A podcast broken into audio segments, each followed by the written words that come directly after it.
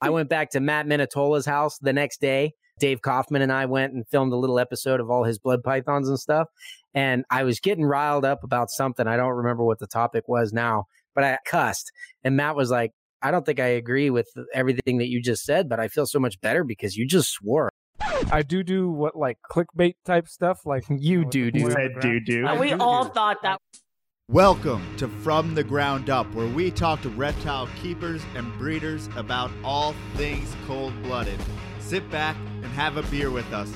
Well, some of you are driving. If you're driving, keep your hands tended to and enjoy the show.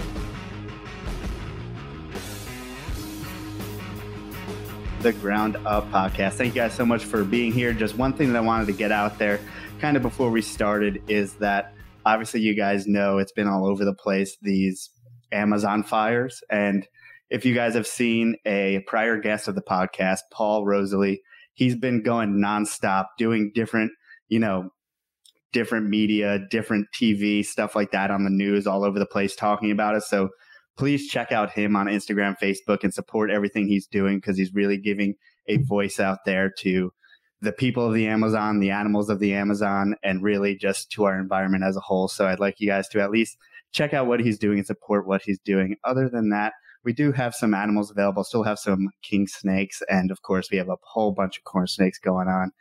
And uh, other than that, that's pretty much all I have to for you today because I want to get our guests on here. They are two alumni of the podcast previously. We have Garrett Hartle of Reach Out Reptiles and Brian Cusco of Triple B. And they have started a new podcast called Searchable as Reptiles fellas, welcome to the show. And as someone who is a host of a podcast with a super ambiguous name, um, what is up with your name? How'd you get your name?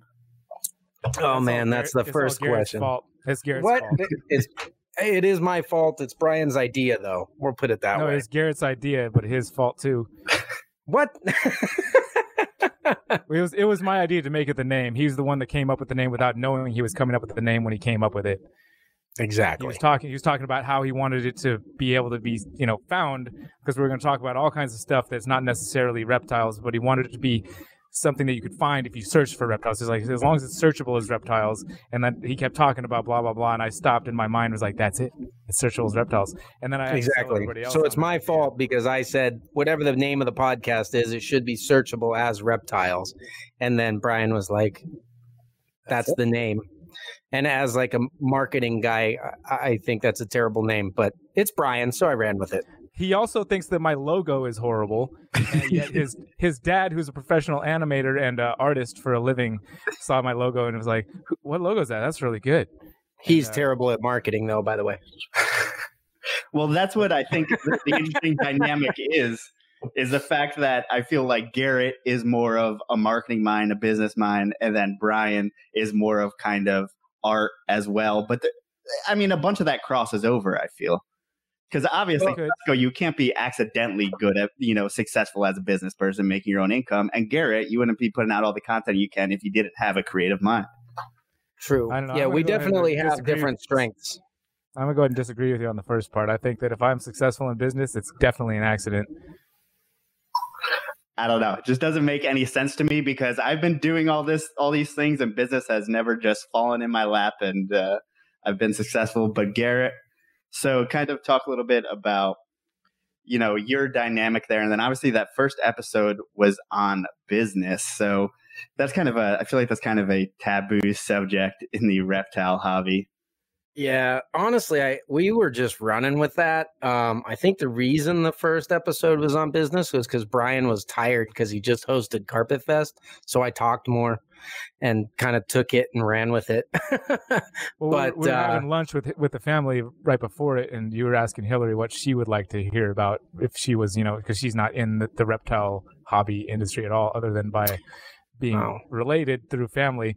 But so she, I think she mentioned something about she'd like to hear about the business side of it and and whatnot. you know, this is a good point to spotlight a couple of Brian's strengths. The first one, Joe, you got a taste of it as we were getting ready for the podcast, is that Brian is much better on the uh, video and audio production side. And then the second one is that he remembers things, and I don't. So those are those are Brian's strengths that he brings. So Uh, obviously you guys weren't here before the show, but Brian was kind of whipping Garrett into shape, getting his mic ready and his headphones and all that good stuff. So uh, thank Brian Cusco for the audio quality on this episode. If we weren't separated by a whole country, I would have been physically whipping him. It's true. we haven't gotten that far just while we happen to be together yet, but I'm sure it'll get there. Yeah, it's it's gonna happen. How did you guys first meet each other? Tim O'Reilly suggested that Garrett should be somebody I meet and that I should be somebody Garrett meets when I was hanging out at Prehistoric Pets one day. And he showed me a picture. He's like, that guy right there. I was like, all right, well, we're go- we were both going to Tinley. So I was like, I'll just send a message out and say, hey, Tim said that we should meet. And since Garrett has, we both hold Tim in fairly high regard, um, we both agreed that we should at least give that a try. And apparently Tim was right.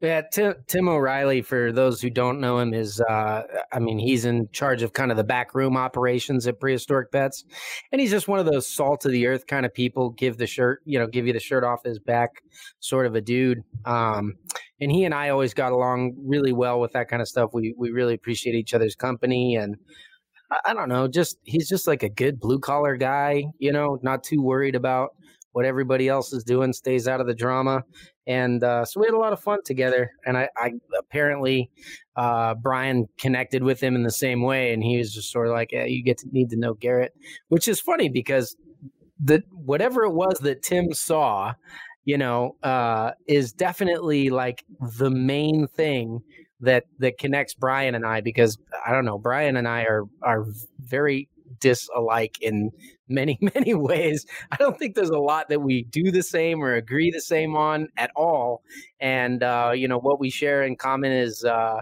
i don't know we both have a lot of kids.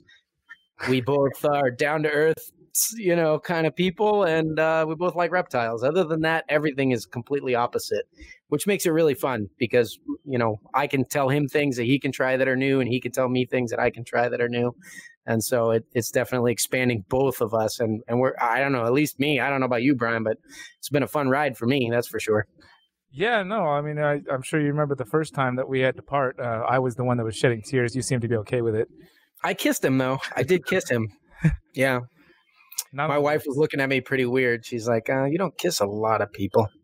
So yeah we we met at a reptile show. So it was at tinley park you know after tim said that we should meet up and I, brian i think you reached out to me beforehand and said hi my name is brian tim said we should meet i figured that's good enough for me and and we did we kind of worked together on some stuff i think we did an interview of kimberly paws Yeah, that was weekend was that that first time? Yeah, I, I, I think I it was. to interview her. You were planning to interview her. It's like, why don't you just interview her and I'll film it and, and edit it? And The crazy thing is, I think we talked about doing that Saturday night or Sunday, and it seemed like we had already known each other for a long time, even though it had been like 48 hours.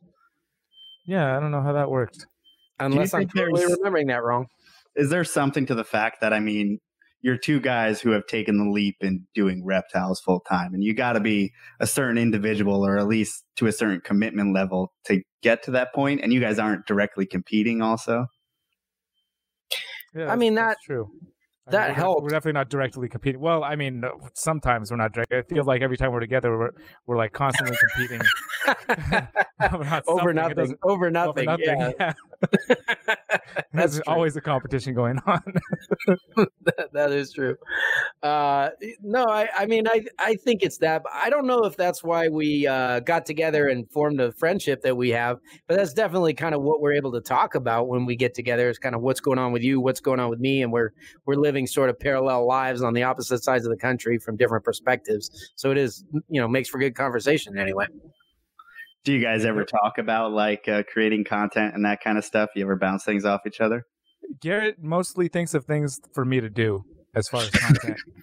and I, I usually say he he comes up with so much stuff for me to do. I don't even do all of it, but I do a fair amount of it because they're usually good ideas. And I'm like, oh yeah, it's a good thing you thought of that. Which goes back to the first thing I thought when I first met Garrett was that this guy is way more intelligent than me, and it was a little bit intimidating at first. I don't feel that way anymore. Also, yeah, also premature judgment, but yeah. I realized that there was certain aspects. What to his point earlier, the aspects that I'm not very. I don't. Where my strengths kind of are not strengths, where my weaknesses are, are the things that Garrett's strong in. You like with with business and marketing and and that kind of stuff. Uh, I feel I'm pretty weak at, but he's he's really good at. So it kind of helps balance out me as a person. I'm trying to get him to learn how to not work super hard all day long and remember to take a break and and I'm trying to get playing. Brian up off of his butt to get to work sometimes. it's such a load of crap. I was here early, ready to go. Only because I was working time. so hard. I, am multitasking, guys. Come this on. is the first time I sat. You had nothing else to do. no, I planned. I planned this into the schedule. I barely made it back in uh, time because I was dropping off snakes at FedEx, and I was busting my butt today. And after I'm done with this, I'm going to continue to bust my butt. But you can go ahead and talk all the crap you want. I love you, Brian. well, for the oh. people who I think the the biggest thing, as far as people looking to people like yourselves, is the fact that people want to do this full time. You know, they want to do reptiles, or you know, obviously Garrett, you're more on the breeding side. Brian, you're more on the creative side, and you breed as well. I mean, what does a typical day look like? I mean, I know Brian gave me a little bit of rundown of his day, and it was pretty. This dude hasn't even eaten today, and then I want to hear Garrett a little bit of your uh, day in the life as well. Uh, um. Okay. Well, I want to hear Brian's day of the life. Did we do that? Did we record that? No. Yeah. Go ahead, Brian. Well, today I don't have a typical day. There's no such thing as a typical day for me, other than you know, making sure that the animals have fresh, clean water and that they're clean. Other than that, there's nothing typical. And even that's not typical because sometimes I'm gone and I have my buddy Jalen here watching over stuff. So that's not, that's no such thing as a typical day. I'll tell you what I did today is that I woke up at 545. I did a little playing around with uh, getting some videos together that I knew, like getting footage up that I needed to edit later and have it kind of render and putting together multicam clips and what stuff like that. And then got a hold of you so we could do a little test run on this thing and make sure things were going to go smoothly. Then I went for a bike ride with my uncle up a mountain, which was awesome. And I made a point of making sure that I did that because if I don't make time to do things like that, then I would just be working all the time. And I know it's important to not just work all the time and do things like ride a bike with your uncle up a mountain. So that was part of today. And then I proceeded to uh, move stuff out of storage because we wanted to get rid of our storage space. So I made a couple dump runs today with my cousin. He has stuff he needed to get rid of too, and then uh, you know playing with the kids in between that a bit, and mostly preparing for the the podcast too. Like in my mind, oh, I dropped the snake off. I dropped a pair of snakes off um, at FedEx as well, which is about an hour round trip because I just don't trust the drivers to pick them up from the house and get them there in a timely fashion. So I just like to get down there myself. Um, that happened. But this this weekend was the San Jose Reptile Show, so I was at a reptile show this all, all weekend, which was awesome as well. And uh, yeah, Scott Bolter said you made him cry. Well, that's I, I think he was ready to cry on his own. All right, I, I'm sure you're right. So, Brian, can you knock up your audio a little bit? Sorry, I told you. The, oh yeah, no problem. But uh, not, but Garrett, am I, am I good? Is um, yeah, I gotta wait kind of until Garrett talks. I'm just kind of comparing you two by ear since I can't see. Okay. no, man, you sound you sound fine, just a tiny bit. But Garrett, what's your typical day in the life as a retic breeder? Uh, honestly, it's different stuff than Brian's, but like you said, it's it's different every day. So, um, I'm on East Coast, so I've kind of I I like to wake up early, but I don't do it anymore because just the the time zone that we're in. I'm sure you've noticed this with your recent move, Joe. You know, you get people hitting you up all night long because they're West Coast and stuff. So I I kind of sleep in. I started work. Uh, I got up at eight. I had to make an hour round trip to go pick up Aiden, um, my employee brought him back here so that he could get started cleaning with the reptiles. And I, I, uh, he's a great employee, but he, he's not at the point where I would allow him to handle like any of the larger or, you know, uh, I don't know, feistier animals. We have a lot of like wild caught stuff here that we work with and everything. So I don't let him get hands on with those as much. Um, so I have to rotate those out for him. And then in the middle of doing that, I, I start doing that stuff. So one of the bigger developments in my business is that I brought on Kimberly Paws, who we mentioned before, to uh, actually help kind of handle the volume of inquiries that we're getting as the dwarf and super dwarf market is is exploding right now. Um, so she's kind of uh, bouncing a lot of emails and and just trying to make sure that everybody gets a response and and you know she has my ear as as to whatever is important so i've been kind of helping her jump through a mass of i think we started with like 800 emails to reply to today. Um, and then just all of my replies. It's it's amazing uh, when you start doing retail. Basically, anybody and everybody owns you, you know, because they have their questions, they need their responses, and it's through no fault of their own, but just the cumulative of it begins to get pretty crazy. Um, and then coming off of, you know, last night, I had to run down to my buddy Justin Studeni's place. So I worked till probably about 11 o'clock last night. Um, but Justin just had a really beautiful clutch of albino pied retics. And Brian, you know, that's a project that I've been, I have a, a group of adult animals that I'm working with to get one exact animal that I need to incorporate them into dwarf and super dwarf such a long process to do that right that i want to start with the right animal as a foundation animal so um, I had a deal with Justin where I got a pick of a litter coming off of a female. So he just produced a, a baby albino pied. So I picked that up. And then I tracked down a pair of pure wild caught Ceram locality retics, something that I don't think has been bred in the United States before. There's not a big number of them. And a buddy of mine, John Cashman, who is a breeder out in California, does a, a lot of really cool like mainland stuff and he really appreciates the localities. He's definitely big into dwarf and super dwarf and he and I work together on a lot of that stuff too. Um, but we're working together on trying to get some of these pure localities preserved before they're gone. He's had a lone female Ceram for many years, so I found this pair of Cerams that I've been kind of tracking and following for the last few years. Unfortunately, they've changed hands like three times, and it was just enough was enough. I I bought the animals, I ran up about an hour away to pick them up, Ship those. So I shipped them too, but it was an adult pair. Um, I think it's still probably on my Instagram stories if anyone wants to check out what those look like. Ship those out to John.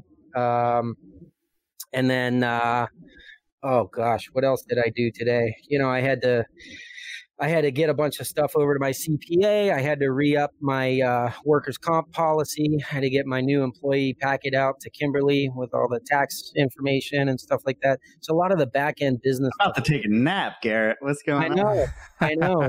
usually the business side of stuff it's it's that's the crazy thing you know i like i have a friend who's a chiropractor who says he got into it because he enjoys working with people and hands-on helping people heal. So he opened his own firm and then all he did was all this boring business crap all day. And that's what people don't realize you know like oh i want to have a job doing that and do nothing but it. There's a million ways to skin a cat but i'll tell you i'm doing it i think the way that a lot of people think they want to do it where like I'll be a breeder and and and take the animals, you know, retail to the public and attend shows and all that kind of stuff. But that's such a small percentage of what I actually do, and I end up finding that I hire. I mean, Aiden's working with the snakes, Kimberly's working with the customers. So what's left for me to do is all that boring business crap. that's really, yeah, if you want to know the truth. Definitely not what I'm doing. I just work harder at the stuff I, I won't really want to do. I uh, probably is going to bite me in the ass at some point, but uh, I can't do that stuff that you're doing, man. And not not all day long. I would have to. It would be horrible. No, no.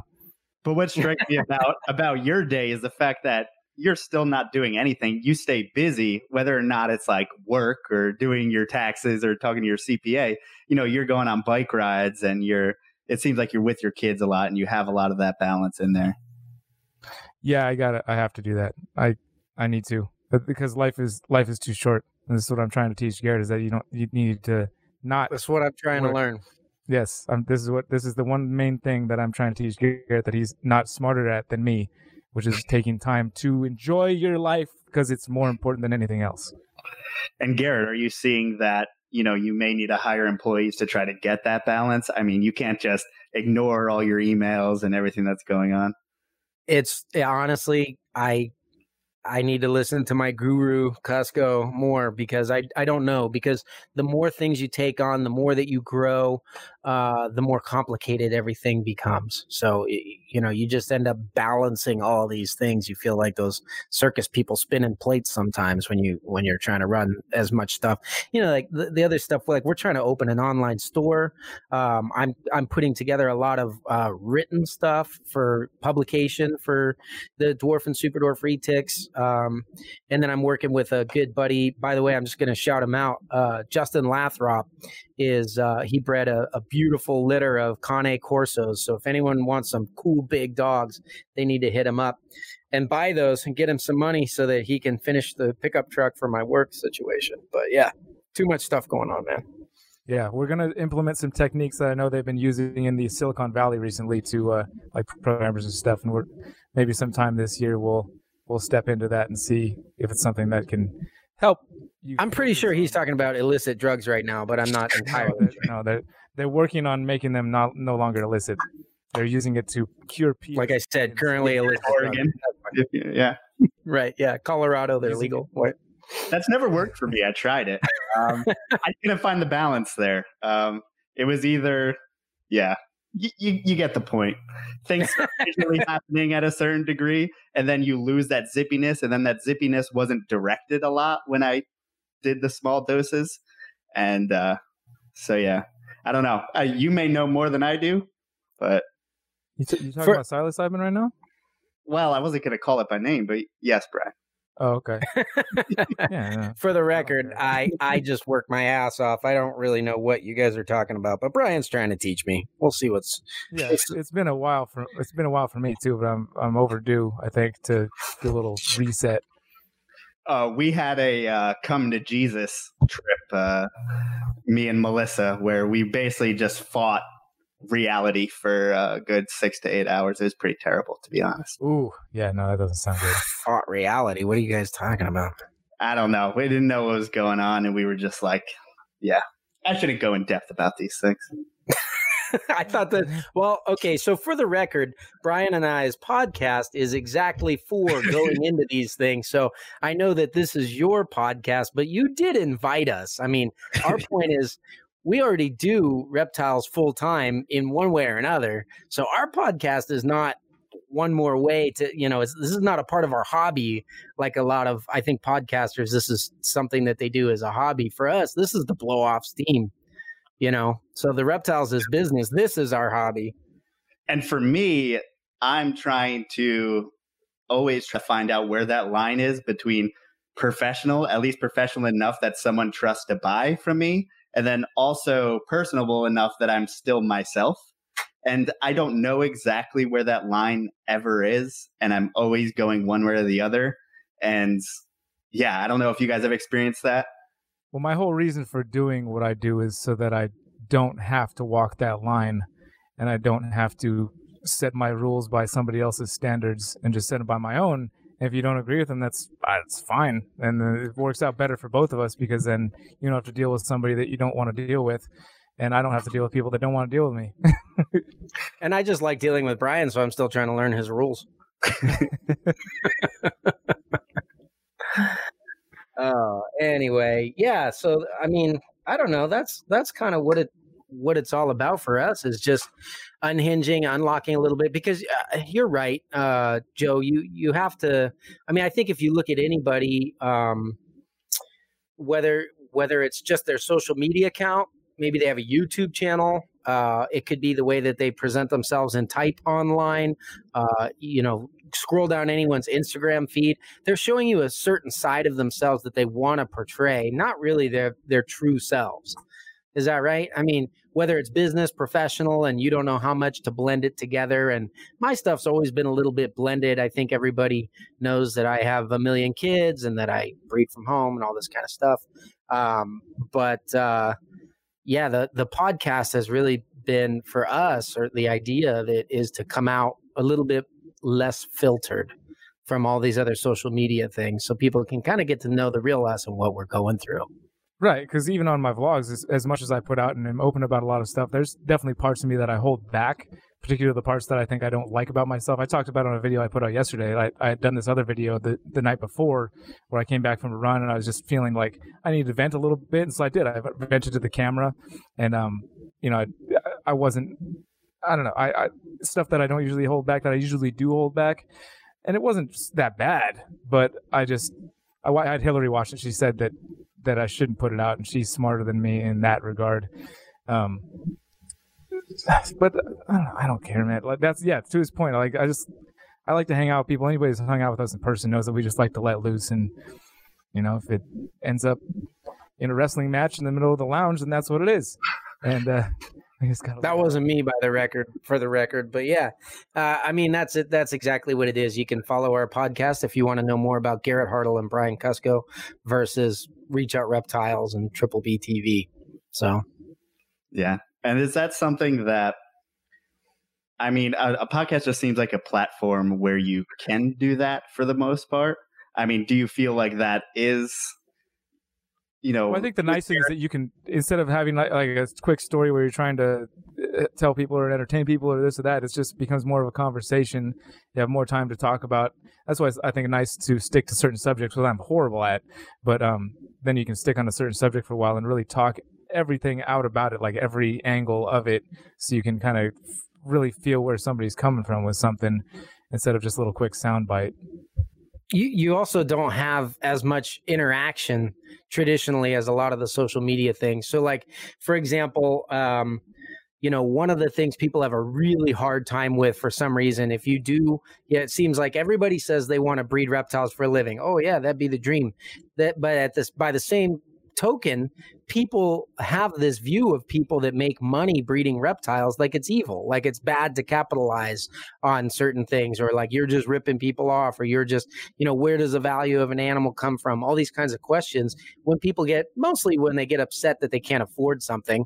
Um, or the other thing is like, uh, you know, on YouTube, perfect for uh, example is I tried to make a video about how to really set up a baby snake well. You know, people, I have a video on how to set up a new baby snake, but it's in a rack. And I have rack systems for my babies. So I showed how I set them up. Then I kind of realized, you know, that's only for someone that has tons and tons of babies. I think most of the people that are buying my snakes don't do that. A lot of them have them as a, a pet, you know, a trophy animal. So how would I set something up in that situation? And I was seeing a trend of people putting them in little shoebox tubs or whatever. So I I set one up in a nice kind of semi naturalistic vivarium, and uh, you know, that was a good I mean, video. Thank you. Um, but I did get, definitely get feedback, which I knew was coming, of people saying like, "Oh, you know, I read one time you can't have a glass tank. That's terrible. Every reptile will die if it sees glass." Uh, you know, another another comment is like, you know, uh, Zilla, uh, I'm friends with Ryan McVeigh. So when I went to do this, I went out and I found the enclosure that I really liked, which I think Zilla does the best job of the options out there with these front opening enclosures that I wanted. They had the right size for my desk, so on and so forth. So I reached out to them and he said, Yeah, you can have this $200, you know, tank to set them up, put them on YouTube. Thanks for the shout out. So I did. And, um, you know, all of a sudden people are like, Hey, you know, uh, I, I think this sponsorship, you know, obviously you're biased and no professional person would ever want to use one of those setups and things. And I'm like, come on, guys. I mean, you know, the average, average price I sell one of my babies as like 1200 bucks. You think you're to buy my soul on YouTube for $200 enclosure? That's ridiculous. But, uh, you know, so my point is like on those social media things, you have people pushing you to be who you want. It makes you feel like, okay, I, I should probably not say what I really need to say because I get too much pushback from society as a whole. And um, that's actually the reason why I started my YouTube is because I'm pretty good at pushing back against society. So just trying to open people's eyes, get them to think outside the box a little bit, and you know, loosen up a little bit, guys. Come on, geez, it's not so black and white as you think, you bunch of youngin. Am I right? I mean, it's a podcast, so I could be a punk here. It's that's my new rule. I don't know if that's society's rule. Hi, Melissa. It's good to see you. Hello. it's, it's so hard, and I I change my behavior based on YouTube all the time. And quite frankly, I mean, whether you want to set up in a naturalistic enclosure, you'll probably get heat from one side. Whether you put in a tub, you're going to get heat from the other side. And I mean, there's no real winning. Yeah. Well, the goofy thing is people go to YouTube, they want to see it's YouTube, it's not net network television. So they're presumably going there for authenticity. And then as soon as you're authentic, they're like, well, I don't really think you should be that way. I don't know you at all, and I'm 14, but I think you should be the way I think you should be you know? So it's like it's and i'm i'm not picking on anybody. I'm talking about society as a whole. They're like i love you because you're authentic. Could you try to be a little bit more like i am right now though? So it's more comfortable for me to digest the pill you're telling me to swallow? It's goofy. Yeah absolutely and i mean quite frankly you shouldn't have to hear about or anyone no one should change your behavior who's not you know, involved in your life and not someone that you care about. I mean, it's super important to stick to who you are and do what you do. So, what do you what are your stances as far as I mean, Brian, you have I know, I put like on clothes before I go outside because I'm worried that people will think that I'm crazy if I don't. I'm, well, you should stop that, man. Stop, You you just start going any, naked you can ask any of my neighbors. I might look like some redneck white dude out here in Western Pennsylvania, but all of my neighbors have seen me go outside without clothes. I'm like, hey, don't look. I ran naked in the woods one time in Washington. It was amazing. Up uh, we had a little spot where our band, which was touring out of, it was right across from Canada, uh, the Olympic Peninsula, and it was like our backyard was the Olympic National Forest, and so I took the opportunity to where there was nobody, just went running naked through the woods for miles. It was amazing. Well, you guys all on. you guys all clean your snake rooms like half naked, right? It's hot in there. I'm always Yeah. Unless I'm Yeah, going well, I- into the enclosure, I, don't put a Be shirt on because like confident in that. no, they're not with. No, I, I wear the, the black t shirt with the big chunk of white ink right here all the time. So I'm just like a big sweaty mess. It's always 100% humidity in there, 95% outside. I mean, I live in the Northeast, so I just sweat. We just deal with it here. Sorry, California. I'm sweating. Uh, I was I was sweating today too, bro. It's it's 90s plus out there today. Yeah, crazy. So, how have you Anyway, about like this this move towards things like naturalistic? Obviously, Garrett just made that video, and you know, through different means of keeping, whether bioactive and the whole like, you know, it's kind of an anti-tub movement at this time. But you know, a lot of you, both of you guys keep in tubs. I keep in tubs. So, how do you feel? You know, you're adjusting to that, or will you adjust to that? I'm planning. Are you asking me? I'm planning to adjust to naturalistic a little bit. Uh, when I first came back, like that's how I kept when I was a kid, and then you know I moved to Hawaii, and when I came back, you know, a decade and, and a bit later, uh, all the research I was doing was everybody that I would talk to online and whatnot is like all about this, um, you know, sterile type of an environment where you're keeping things clean and you're not allowing bacteria to build up in any way. And so that's why I went gung ho into it when I first got back, and was, um, and that's this this shows that you know and I think there's definitely a benefit to either side, keeping it one way or the other. Um, I'd like to find a little bit more of a balance where I've got some things in a tub and some things in more naturalistic enclosures, just for my own enjoyment. What about Garrett? Because obviously you're us- you're working with such unique animals, and uh, I've heard so many things about different enclosures you need to provide. You know, a super dwarf. I'll tell you the way I see it. I know it's a controversial subject. It's like the plastic versus glass debate, you know, the great debate of 2019.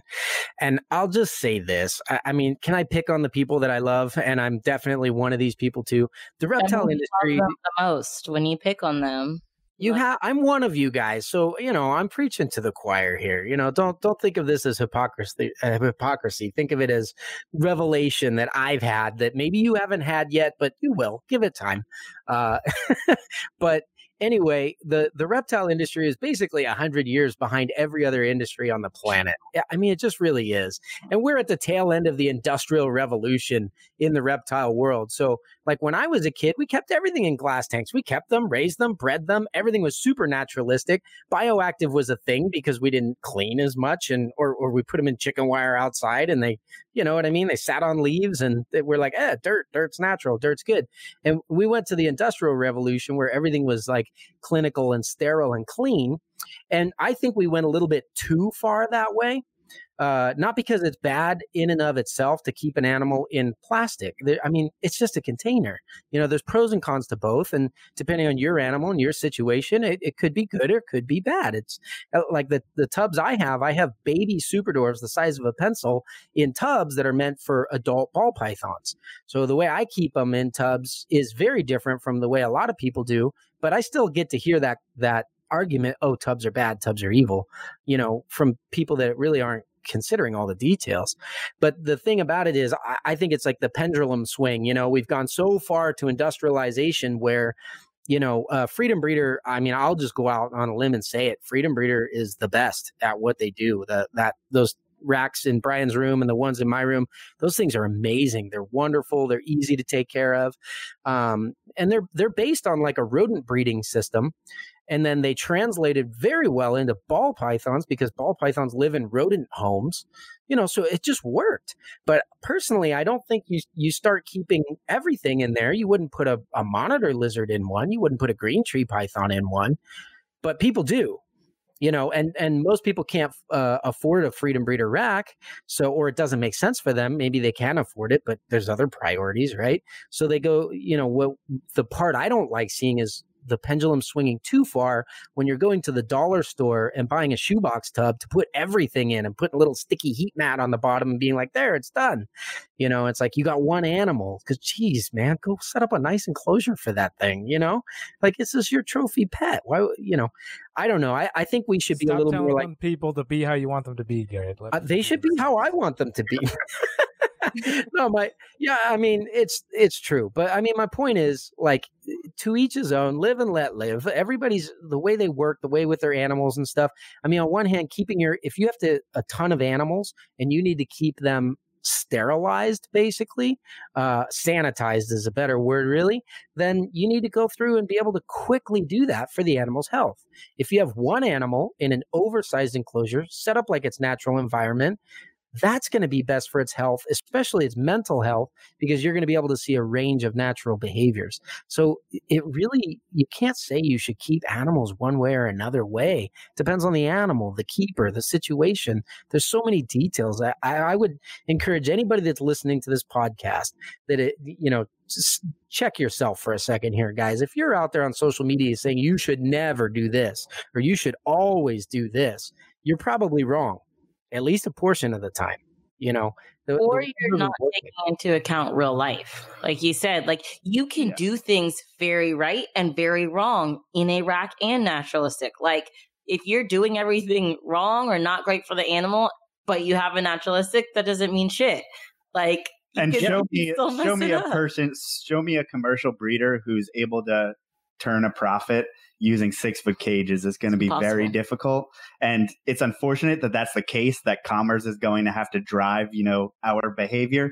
On my level, I mean, I can do cages. I think I want to do that eventually. But if we're asking reptile industries to put all of their hundreds of thousands of reptiles into cages, mm, I don't know if that's happening. Plus, you're going to hurt their business. And quite frankly, we need pet reptiles out there. We need to supply the big box stores, even though we hate them supposedly. But they're getting out there and they're getting animals in people's hands and it's getting people a good first experience. So it's hard to say if anything's right or wrong. No, it, it, it is. And it is up to each person. I'll say, like, part of what I'm trying to do, and I'm not there yet, but it's definitely the direction I'm going. I'm putting a lot of time, effort, thought, money into like research and development of new type of caging for my super dwarfs. But the, the animals that I have, I have relatively few animals that are fairly high end. And so I might be able to make a living breeding reptiles in large naturalistic enclosures. Um, now, can you do that with something that you're going to sell at $25 each? You know, nope. I think so. You know, so, but you, you, I mean, you really have to consider all that. If you're the kind of person that doesn't like the $25 each system and setup and you don't want to support that, go breed emerald tree, you know, emerald tree boas you know, and and you'll be fine. You can have gorgeous animals and large naturalistic setups and and do just fine. Absolutely. Yeah, it all just depends kind of on your goals as well and I don't know. I think that it will be it will be good PR if all of us folks on YouTube, you know, can show off a good naturalistic vivarium. I think that will be good for the hobby, and that's kind of my thoughts behind doing that as well. Not only good for the animal, but some good PR. It makes us look good in the eyes of people who dislike tubs, but also people who are trying to take this hobby away from us. So that's also something that I've considered and I've thought like a, a lot about recently. Well, you're right about the the PR side of thing, absolutely. But beyond that, even I'll say that little desktop buddy video that I just did on my YouTube channel. Um, that little snake being in there, I see so many. I, am sitting next to him, looking at him all day while he's on my desk. It's like having a bonsai tree on my desk. You know, I get that little slice of nature, and I see so much more about what I know that I love about super dwarfs because he's in there doing it, and I've got all these babies and tubs and stuff, and they're doing it too in there. I just don't see them because they're in tubs. So it's kind of cool for me to check myself to have that one animal where I'm like, I've selected you. You are the chosen one. You know, to, to kind of remind me and humble me about, you know, these animals really aren't so scientific and clockwork. They're living things. You know, there's something that we're sharing our space and our environment with. They're not something that we own. Does that make sense? we we get to live with them for a little while. It's the way I look at it. Yeah, I mean, once you get to a once you get to like a certain level, you know, when we have a hundred snakes in the room, you open bins, and then sometimes you feel like you are not actually in touch with that being a hundred individual animals. It's almost yeah. like, oh yeah, that's cool. Kind of forgot I had that. That's cool. That's cool. That's cool. And well, uh, you kind of forget that one-on-one, you know, interaction. Yeah, and you're looking at them, you're looking at a 100 animals in a half second period of time and you're getting the exact same behavior a 100 times over. It is not the same experience as having one animal that you're sitting and watching and appreciating and getting a 100% of that animal's life cycle that you're appreciating. Brian just went over to his rack and pulled one out to enjoy. is that your like indigo? Brian, yeah, I, I BS about stuff and he just goes over there and connects. What are you doing over there, Brian? I'm just playing with my snake. so tell us about that indigo. I mean, where did you get him or her? And which indigo from, is it? I got him from Robert Bruce. It's the Eastern, and it's the the red throat variety. And he's super cool. I I'd wanted indigo snake for a long time, and finally pulled the trigger on it um, last January, and I haven't regretted it for a second. They're how how poopy are they? I always hear they're super poopy. they're they're about retic poopy, maybe more. Okay, well I'm okay. Yeah, retics are are super poopy too. So yeah, I mean, I it's possible to say that they actually defecate more than retics. So it makes them bigger. But they, uh, yeah, it, it does make them bigger when you feed them more, especially when they're younger, and that means lots of poop.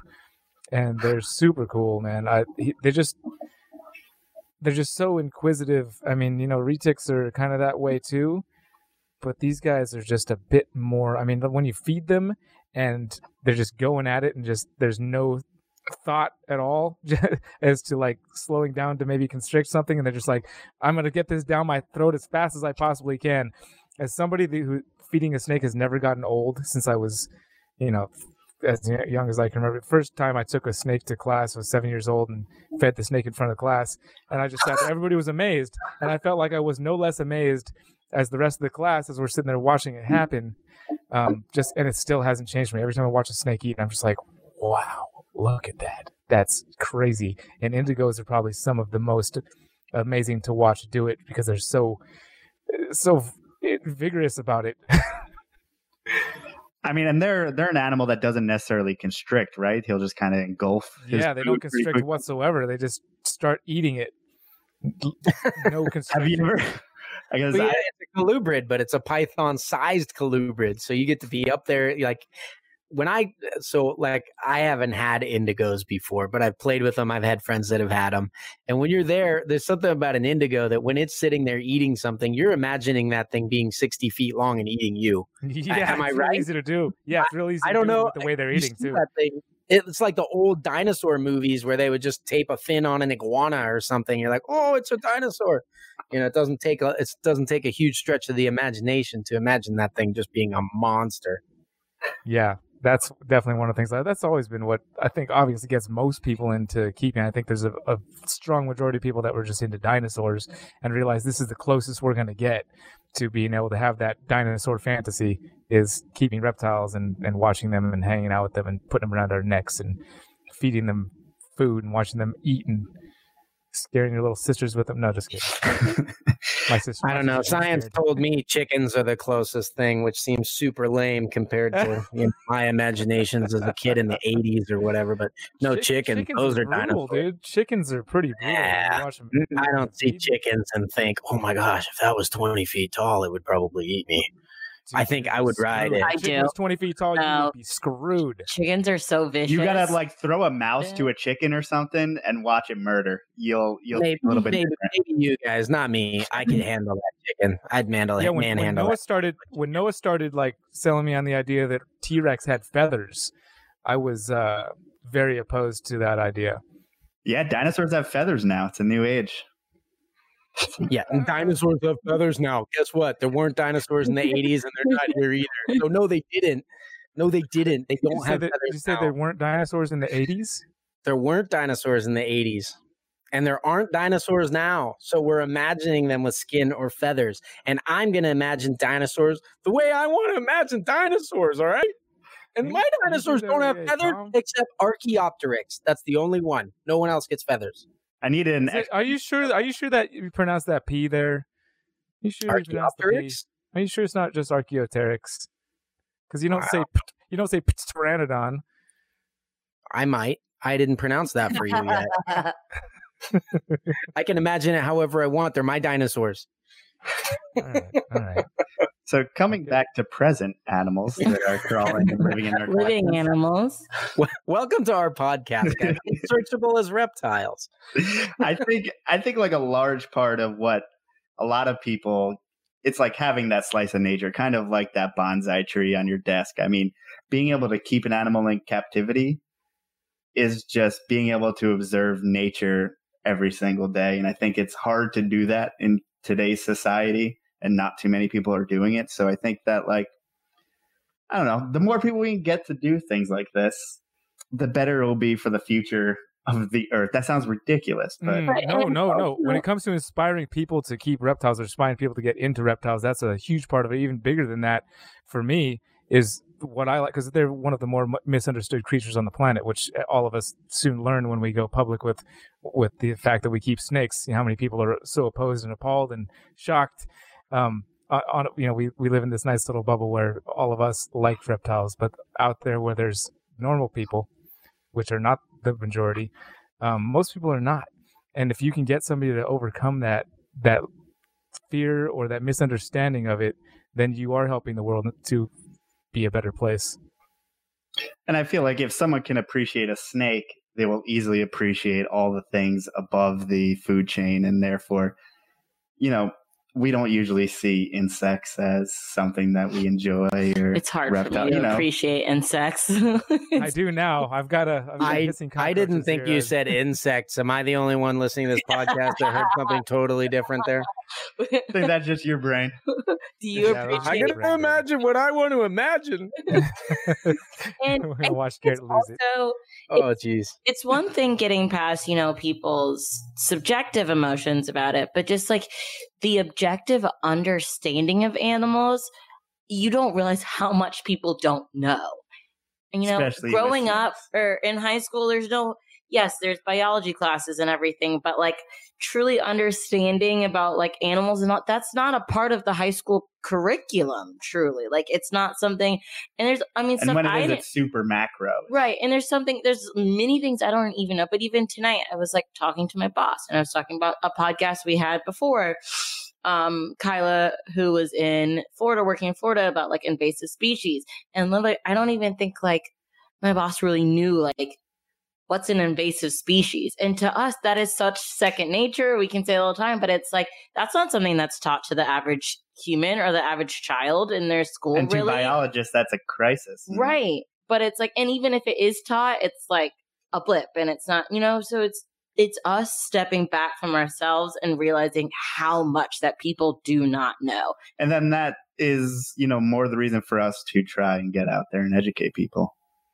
Well, and to your point, Joe, I, I think you were talking about, you know, having these animals is like bringing a slice of nature along with us so that we can remember to connect with that part. It's it's like we all have this wild part inside of us, and that's what actually makes us human.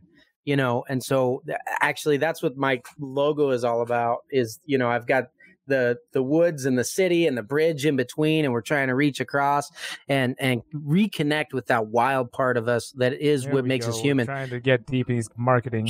Mm-hmm. I was listening and I was like, plug, plug, Well, plug. my my point is my point is like for a lot of people a dog and a cat will do that but for some of us it's just like it's i find it's a lot of the obsessive type people that the dog or the cat that is so far removed from what it, well maybe not cats but dogs are very far removed from what they are in the wild. Um that's just not enough to connect with that that primal part of ourselves. We need something that is that is more like that wild part. You know like even the the super dwarfs there's really two sides to what i do. Part of it is like making these mutts and these morphs where you're taking attractive or appealing color and shrinking it down to a size that's convenient for somebody to keep. And then the other side of it is like the pure locality like this is a miniaturized apex predator and uh you know you just you fall in love with the the idea that there's this this prehistoric island out there somewhere where everything shrank down and it's this miniature world and you have this animal that has this big snake attitude in a tiny little body that you can put over here in a little you know 20 gallon zilla tank on your desk or whatever and enjoy and uh still I- marking over there, bro? I tuned out.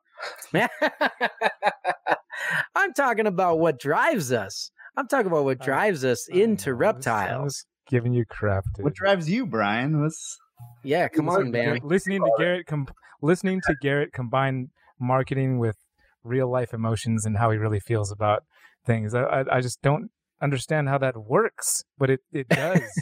I, I don't. It doesn't. I don't get it.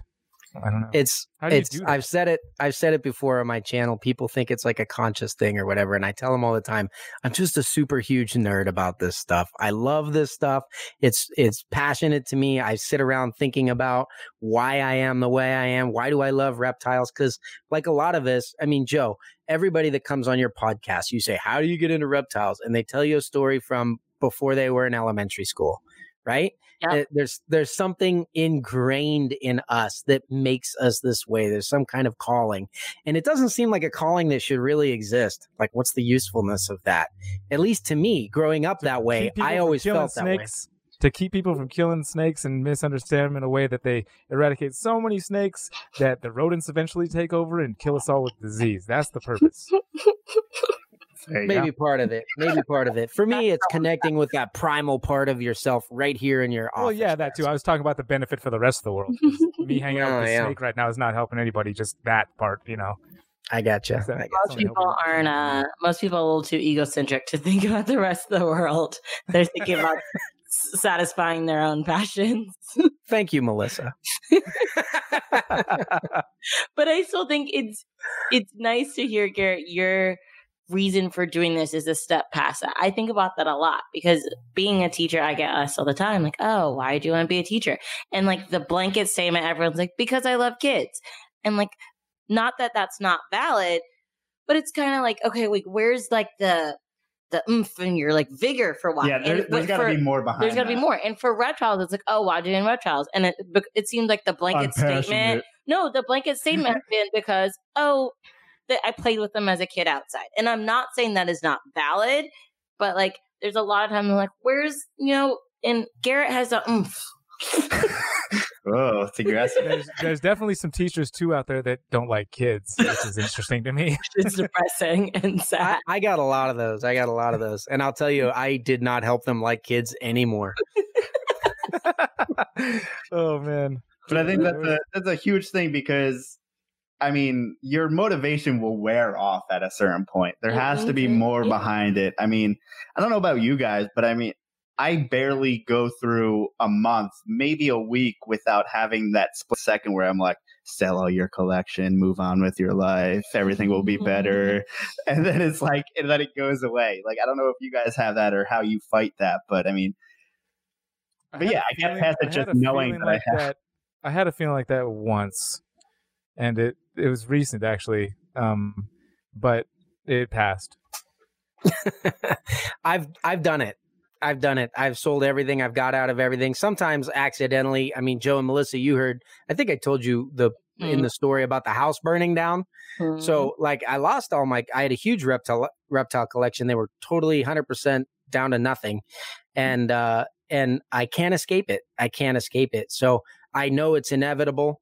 I'm going to have more reptiles. So sell the collection, keep the collection. Uh, it's really not a question for me anymore. I've I've gone through so many cycles that now it's like, you know what? I know that I'm going to get burnt out if I have a bunch of animals. So, what are the ones that I really actually want to work with? And that's the only real question now is not should I get rid of them all? Should I keep them all? Should I downsize? Should I grow? You know, it, it's just which ones because it, you know, keeping a million of them and having them grow is inevitable for me. Yeah. And that's what if I sold my collection, I would have I would be working to get my old collection back in 6 months or something. That's all that would happen. I would sell it off and then get right back in once I realize I'm an idiot. That's exactly where I've been for the last like 3 years. So, yeah. okay, pivot. Or did you have a question? Pivot. Pivot. Hypothetical question. Ooh, If I like these. Did not live where you live. Do you think your collection would look different? Mm, no. Yeah, I mine would definitely. because We live in the inner city, so it's hard for us to expand. And we're thinking, do we need to live outside? Do we not? So I think that's interesting. That's Brian, why I No. because we talk a lot about. You about can just you can just rent the apartment next door. I just can't, but I also can't live in a city. I've done it for a little bit and that I got out real fast. Um, so that's, I mean, I, I would never be living in a city. I, as, as my Gotcha. considered going back a little bit, like especially down to LA, because there's so many people down there and there's so much going on. And there's when you're doing talking about like doing community stuff, like there's a huge community down there, way too big in my opinion, but it's there, and I've con- contemplated it. But I've lived in LA before, eh, long enough to know that I will never live there again. See, I interpreted your question very differently, or maybe it's just my So perspective. I think when I you're did like, too. I thought you meant like regionally, or like if I had, you know, if I lived in uh, a certain part. Oh, you guys are thinking reptiles- like, like if I lived in Florida, like if I lived in Florida, would I have a big like I'd have a yard with reptiles instead of a room? That's what I meant. I meant, yeah, I meant like living in a different part of the country or something. Like, do you think that would have impacted like what you got into or what like your favorite ones you keep are and everything like that? Hmm. I don't. Uh, I don't think so. I mean, city versus country, yeah, probably, but that's because you're just dealing with a space issue when you're talking about an apartment versus a house. Um, it would have to affect you if you have less space and you can keep less types of animals, or you know, you don't have room for a, a huge cage for. I don't have room for a giant monitor lizard here right now, so I don't have one, and I might someday. Could be cool because I've really gotten into lizards this year. Or now that I have a tegu for educational shows, just I'd never kept anything with legs before, and now I've got like nine animals here with legs. It's been a little bit of a culture shock for me, trying to figure out how I'm going to deal with all these legs running around me, especially with the tarantulas. Got eight. It's like that's a lot to deal with when going from everything with no legs to eight is a lot to deal with. I'm still. I think it's that your stress. I think it's funny that your stress level is measured incrementally by numbers By of legs. legs. Oh, 100%. I have to stay at zero. I can't take legs. I've always told her no legs. I can't do anything with legs. Like, See, Your for me, like, immediately once you get legs. I don't know. There's something about it. so if I was to answer Melissa's question, I, you know, I lived in Indonesia before, and that's kind of where my thought process went immediately when you asked that, and and yeah, it looked very different. I think knowing what I know now, I'd still probably try to get into the dwarf and super dwarf retics, but I would have so much more diversity of bloodlines eh, being out there and having access, you know, freely to to take animals that were wild caught, not have to put them through the export import whole process, and be able to easily acclimate them in my backyard. You know. Dude, speaking of Indonesia and reptile keepers, the Indonesian reptile keeping community is super cool. They're Wait, I don't know anything about it. Extremely supportive of each other. They're all working together to make things, and and not only that, but their country, like one of their senators, is way into reptiles, and he like took us to the what? to the zoo when it was closed to check out the Komodo dragons, and he has he keeps and, and stuff, and it's just the the reptile keeping community over there is like. Oh, it's like it's so it's so cool. Is Everybody's it, so why do you think, like, what makes it so that they're so support? What is it about it that, like, it why they support each other? like yeah. ours? I mean, the, the first my first experience in the Indonesian reptile keeping community was in a giant mall, like a super mall, where they were having an expo for the weekend. So it might might be a little flawed, or you know, because it wasn't like I went there as a normal person and found this thing. I went there specifically to attend that event and then go do reptile stuff there. But um, the fact that like they have senators coming who are into it, it was. It's a bit more in there. I don't know, Gary. You lived there actually for a while, so I feel like you probably have a better understanding of it. Yeah. Um, so as as far as Indonesia, if you look at the Indonesian culture, um, it's a, first of all, you can't really say all of Indonesia is like this because it's Right. super diverse. But if you're you guys are talking mostly about Java, um, which encompasses Jakarta and, and where I used to live in East Java, a city called Malang, but um, in Java, they're pre- predominantly Islamic, and the the Muslim culture really reveres birds and keeping birds, hmm. um, and that's that's actually scriptural for them. Uh, it's kind of like a spiritual thing. Uh, the the Quran relates to that, and so they're huge into having like you know even even the poorest of poor people will keep a bird because it's kind of like a, a good deed almost to to keep and feed and and take care of a bird um, so they they kept there's huge bird markets everywhere. I think Brian, you went to one of them, the pasar burung they call them, and they have fish and they have reptiles and stuff. But it's really based on this this cultural background of of having a bird and just keeping it really well. And so then they got into fish, and like the Asian arowana is huge. Koi are really big out there, and it's just them taking uh, fish that are that are local, like giant gouramis and stuff, and taking a fish that that might be have humble beginnings and keeping it really well. And that's translated into some of these, you know, rare Asian arowana morphs and things are worth tons and tons and tons of money now you know tens of thousands you know maybe possibly even hundreds of thousands i don't know how deep it goes but they have this culture of keeping an animal and keeping it well and so it started with birds but it's it's translated that mentality into keeping their reptiles. And like Brian, the, I'm sure you noticed one of the things you, you, if you go to any legitimate reptile show, it's not a swap meet or a meat market like the American ones are. It's like they, they do love doing like best of show. And it's like, yeah, they, look they how polished my lizard's fingernails are. And it's got the full tail and it's not fat and it's not thin. They're judged on those things, how yes. well the animal is kept. And so they have a very culturally um, just different background. Whereas the American culture of animals comes from agriculture.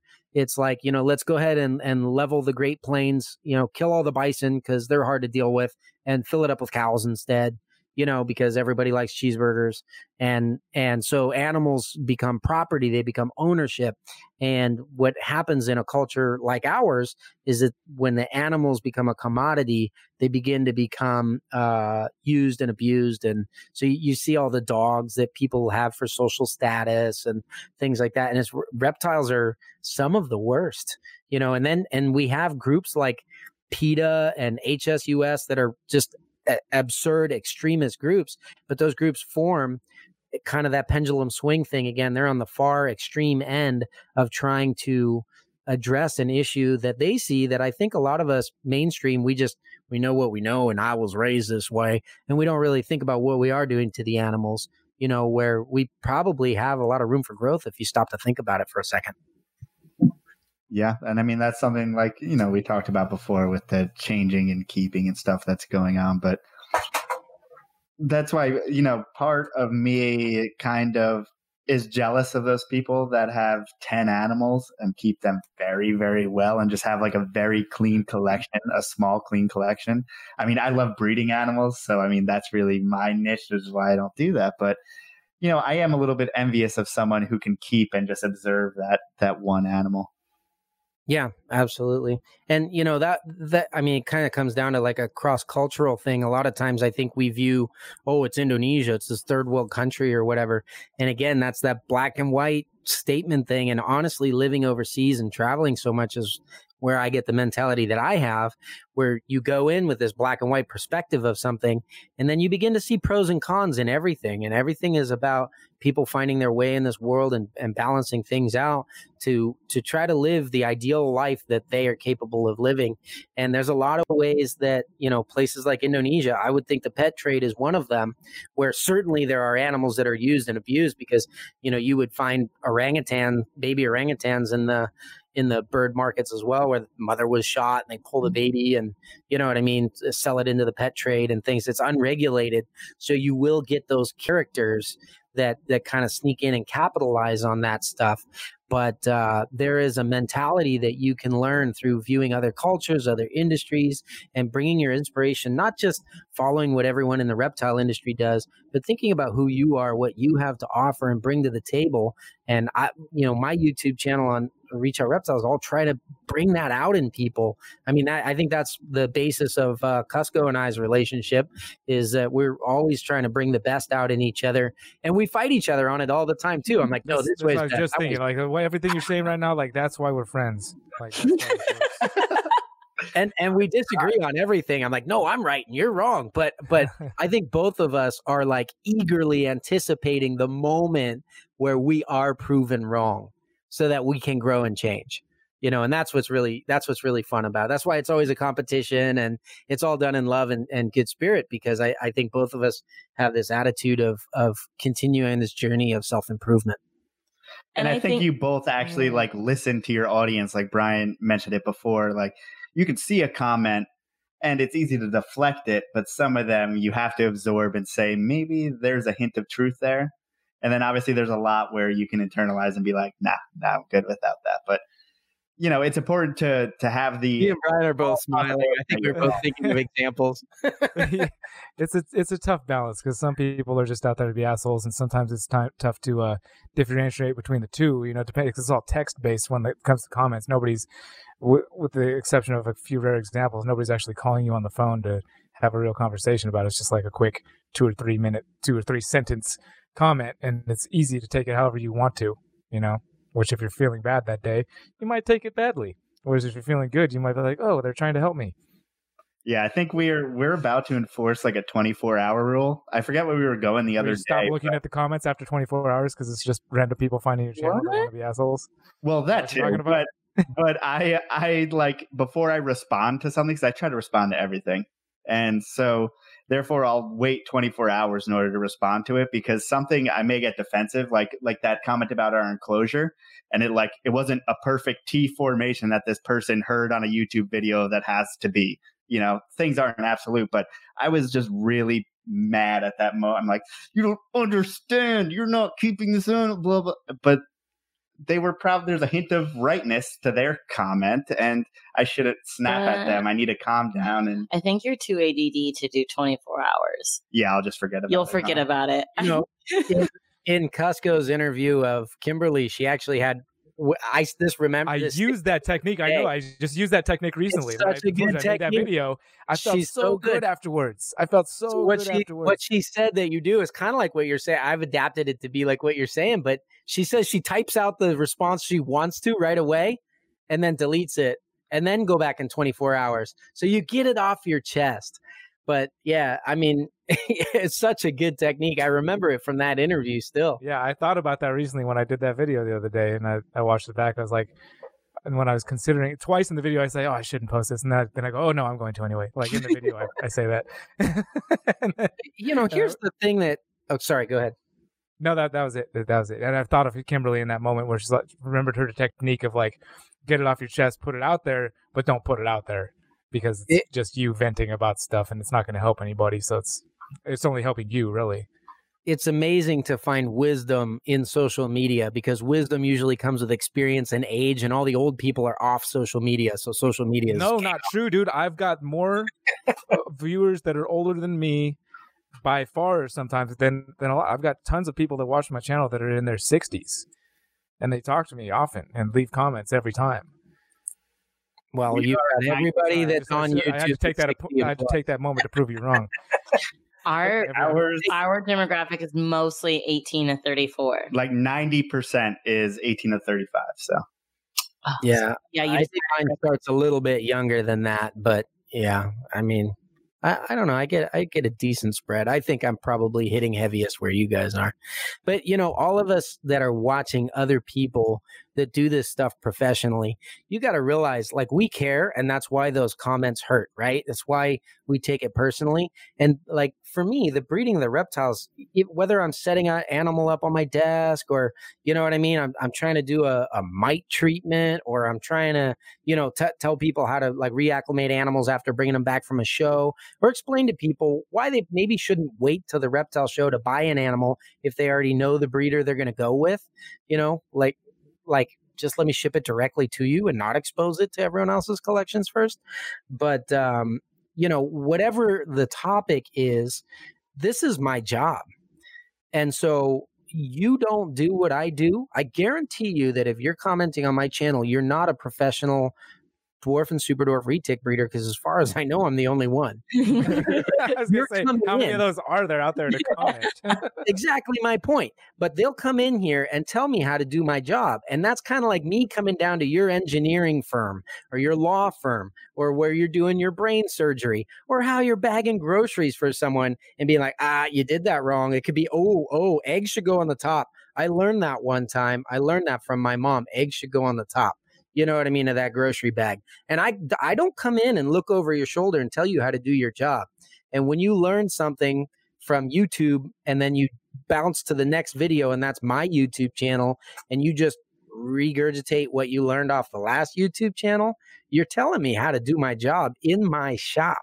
You know, I mean, my presence That's is true. online. That's true, but you also have to that you're opening yourself up to the ability for people to do that when you post stuff on YouTube on the internet. You're you're you're kind of agreeing like, okay, I'll I'll let some people tell me what they think about what I'm doing.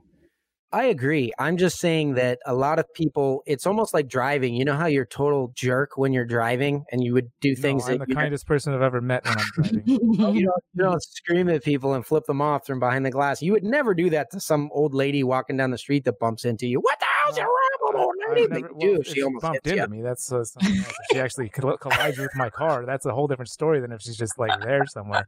I've never flipped off an old lady in my life, but an old lady has never bumped into my car with her car.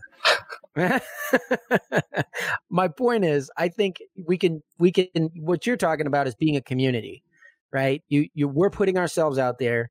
You guys are are jumping on and giving us feedback for better or for worse.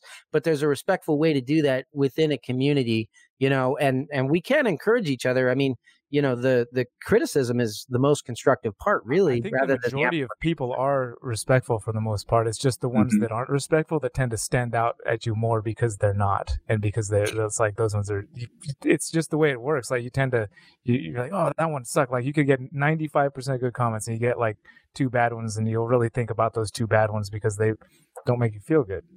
Well, it's, it's it's true, but like, where where where is someone's motivation to be one of those two percent?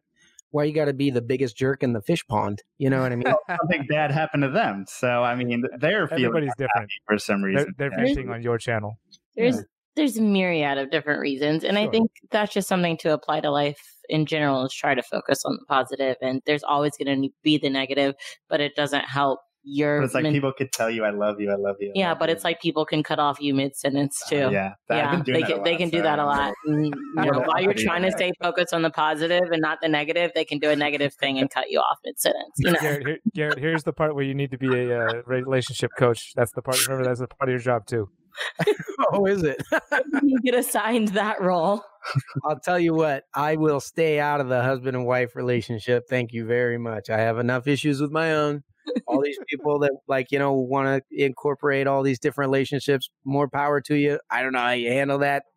I got you know my relationship with my wife is plenty for me. Thanks. And I What will is it? Uh, uh, so, oh, come on, Garrett. What is it? Is uh some? It's better to uh sit on the corner of a roof than to have a wife who is mad at you. Something like that, right? What? Wait, what? we were quoting Bible proverbs in our last Airbnb at the Pomona show, and yeah, I, there is a, a proverb in there written by the wisest man in the world, who you know contradictorily had like 900 women living with him. I mean, if you just do the math on like what's 900 divided by 30, you have that many PMSing wives chasing you around at any given day. I don't know how that is wisdom. Wisest man in the world. Yeah, exactly. Self-proclaimed, I guess. But no, I, but he said, yeah, it's better to live on the corner of a roof than with a nagging wife. So, and I'm not saying that's what my wife is. My wife is an angel. She's very supportive. I wouldn't be able to do this business without her. I love you, Ashley. But uh, I'm just saying that relationships take work. That's all. Especially when one person in the relationship, you know, wants to spend thousands of dollars on animals. Oh yeah, for for our significant others to put up with us, absolute miracle. Oh, Agreed. whoa. Can we put that on a loop and say that in my house? Because I've never for you. heard that. I can do that for you. It'll take me two seconds to make that happen. Thank you. Connect it to Alexa It'll be and ha- alarm in the hack into morning. my Alexa and just make Alexa say that every hour on the hour. Yeah, if I don't yell at Alexa enough, because she doesn't hear me the first time. Jeez. Damn it, Alexa, just do your job.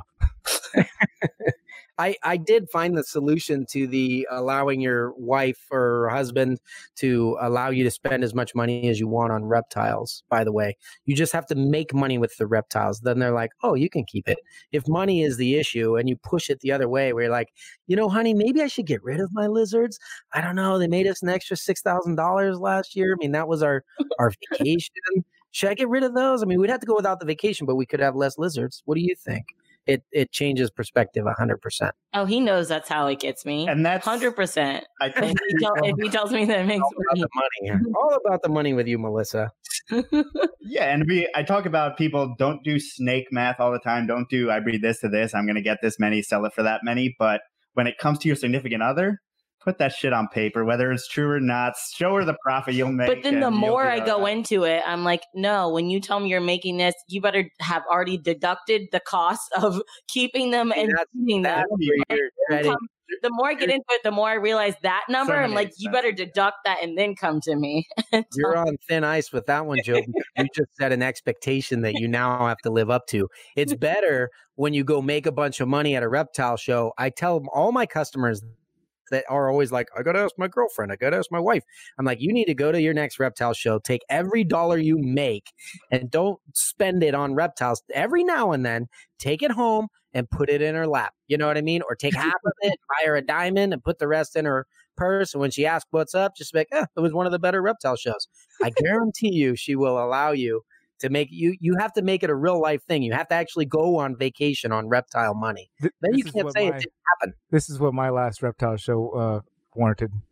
I just, I just, I just finished charging it. I'm gonna go ride it soon. Is that I'm the gonna thing? Um, Casey's Yeah. Casey It's made. a, it's a one wheel. It's a it's a one wheel. It, they made they're made right here in California in Santa Cruz, and I'm going to be zipping around my neighborhood on it very shortly. You can ride this thing on the beach. Can you believe that? That's a whole new way to get skid marks on your butt if you have. yes, I love those.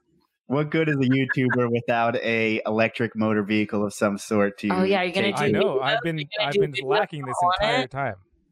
I've just Yeah, been sitting in my that's my snake room problem. with a tripod. I'm gonna now zoom down the street. Yeah, that's what Seems very what we've been doing dangerous. right I, that scares me a lot. But more. I also got a, I also got a helmet, but that the reason I brought that up is because Hillary agreed that if I did a did a certain amount at the reptile show this weekend, then I could go ahead and pull the trigger on that thing. So There you go. Case in point. I Well, was ready.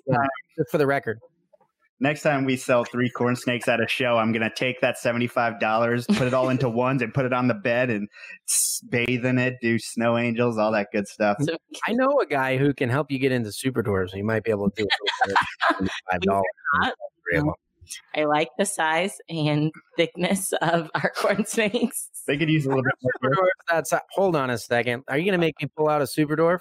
You want to see a corn? I feel like y- it's gonna end up there anyhow. Talk amongst yourselves. I need to be right in this moment for some reason. I didn't realize this was already at the moment where we're putting them out on the table. Talking about size and girth, you know, that comes up a lot in our podcasts, unfortunately. what does it? Yeah. size and girth. We talk about it a lot. I mean, it's super important if you're, you know, a person who's thinking about the future and you get a retic, you might want to know if it ends up being 16 feet or uh, yeah, really girthy. or a big old hunker, you know, Big old chode. girthy hunker. but what? You say chode? You say chode? What yes, is I did. technical term? Not gonna- this is not going to help the podcast, but this is one of my old adult breeder super dwarfs. Yeah, that's a, that's a cool corn snake. That's Yeah, I mean that's, a little thicker. all. I don't know. It might be longer because they're long and. and no, not long, but thi- it's thicker. Our corn snakes are thick. Is it? I mean, I'm doing the AOK thing. it can fit through there, no problem. Look at that. That's a corn snake all the way. corns small. I feel like our, I mean, we keep our corns pretty small. I've definitely had corn snakes as big as this guy, but Yeah. I, they might have been overfed. We'll say, we'll say bull snake. yeah, there, you go. There you That's go. the size Yes, of our that's a good bull snake. Yeah. Find maybe. We'll a- make a little less attitude. Yeah, I mean that's the thing, right? I mean, but from what I heard, like the super dwarfs, at least when you're working with F1s, wild caughts, and that stuff, I mean, they used to have an attitude, or it seemed like that animal was straight. even though I don't I know. I feel like the story is that every snake, the closer to wild caught, is has more attitude. I'm sure that That animal was wild caught. That's a that's a wild caught animal. and the theory goes right out the window. Garrett's been keeping it on ice. I don't believe you. I'm, I mean, retail. Well, so like those of you guys that follow Brian stuff have seen the epic, you know, saga of the piebald retic, and right now they have a reputation for being really nasty or whatever. But I don't think it has anything to do with the morph. I think it I'm has putting to out a video tomorrow that somebody brought a big pie to the San Jose show, and I'm holding it and petting it on the head and doing the little nose to nose thing. and wondering why it hasn't been like this before. Yeah. Yeah. No, I, I, I don't and the one I found in the wild, that, that one we found in the wild in Indonesia, um, in that cave, I it, it acted just like one of the uh the ones I keep here. Yeah, so I honestly I think that's more of a bloodline thing. The the original Pied was a jerk, and so it's going to take a few generations to wash that out. But I mean, if you got a baby off of that thing, it's wild caught. It's already super chill. Its babies are going to be super chill, you know. So and a lot of times, like with the different locale, I don't know why we're talking about super dwarfs, but like the locality stuff, you Hmm, have a You know exactly why. Okay. all right, all right, all right.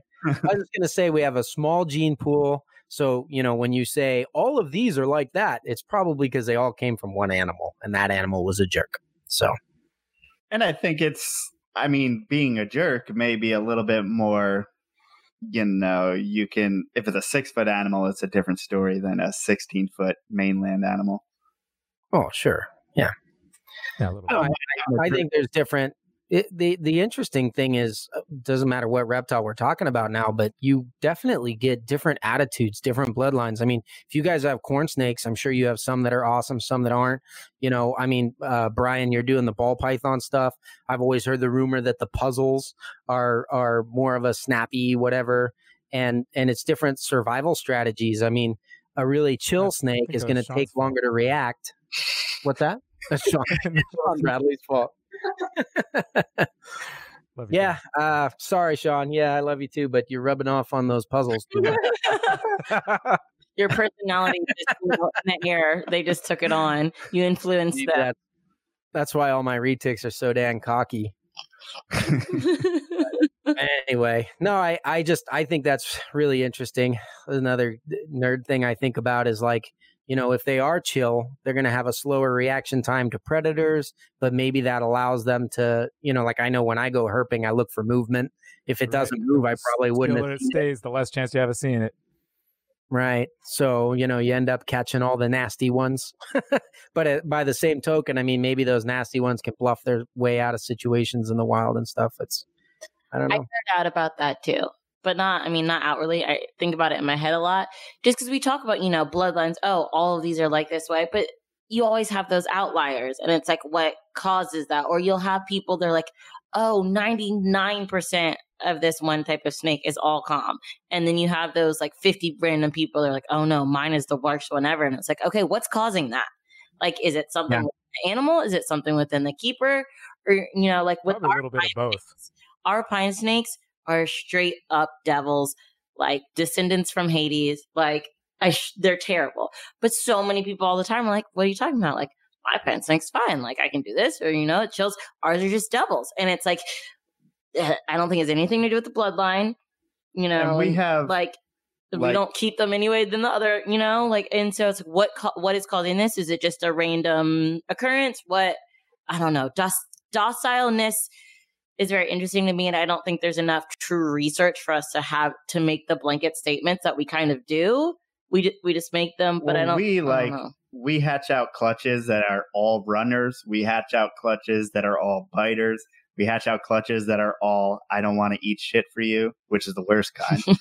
and then you have ones that Agreed. are for easy. Right. So I mean, and it seems like that goes from a clutch to clutch basis. And I know that mom throws little crazy runner babies, and it's been consistent so far that you know the same pairing will consistently give you these animals that act similar to you know the past generation of animals.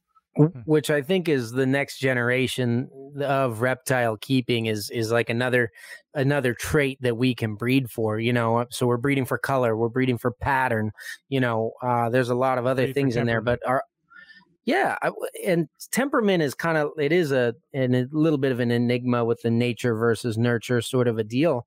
But I think you could definitely breed for temperament. I just don't think we do mm-hmm. because the pre the breeders, at least in mass, because the the large scale breeders they don't care about the temperament of their animals. They're trying to produce the morphs and pump them to the market and all that kind of stuff. And it takes a little bit more of like an in home breeder spending time with their animals to realize the value of temperament um, and and go with that. So that's what I'm doing with my big blood python girl, who I used for a little clickbaity thumbnail in yesterday's video because it looks like she's killing my, son.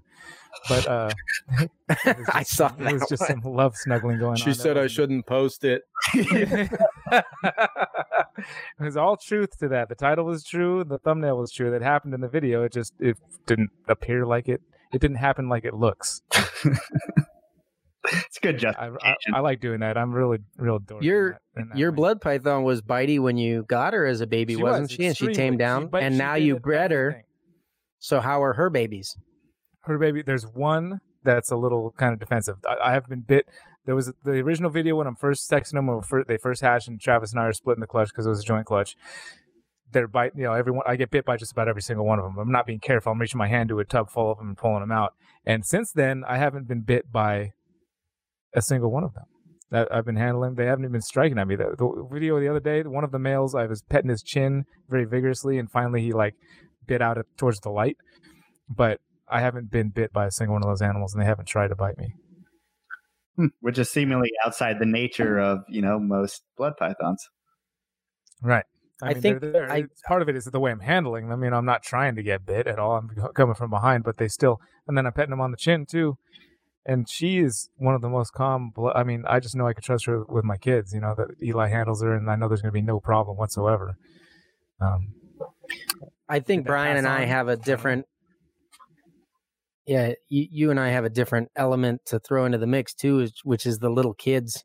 You know what I mean? If it, if anything is going to desensitize an animal, it's a small child. You know, if you you go adopt a dog from an elderly couple and you like look at it wrong, it's like. You know what I mean? If you if you get a dog that grew up with a bunch of kids, you can sit there and like poke it in the eyeball and it doesn't move. It doesn't care. It's just like hey, I'm just happy to be here. You know.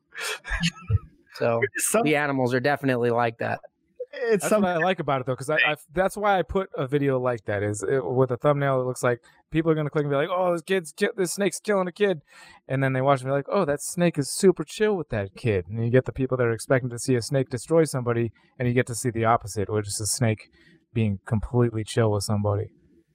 Well, and as an unproven breeder myself, um, you guys obviously have a whole different perspective having kids and involved in the reptiles. So obviously brian your kids are super involved. Garrett it seems like your kids are involved too. Like how do you approach that with introducing them to different reptiles and handling all that good stuff? This case by case basis you know i wouldn't hand this big blood python to my one year old eli was just felt like he was ready to you know try and hold it. Just strictly a strength thing is like can you hold support this animal with your little boy arms?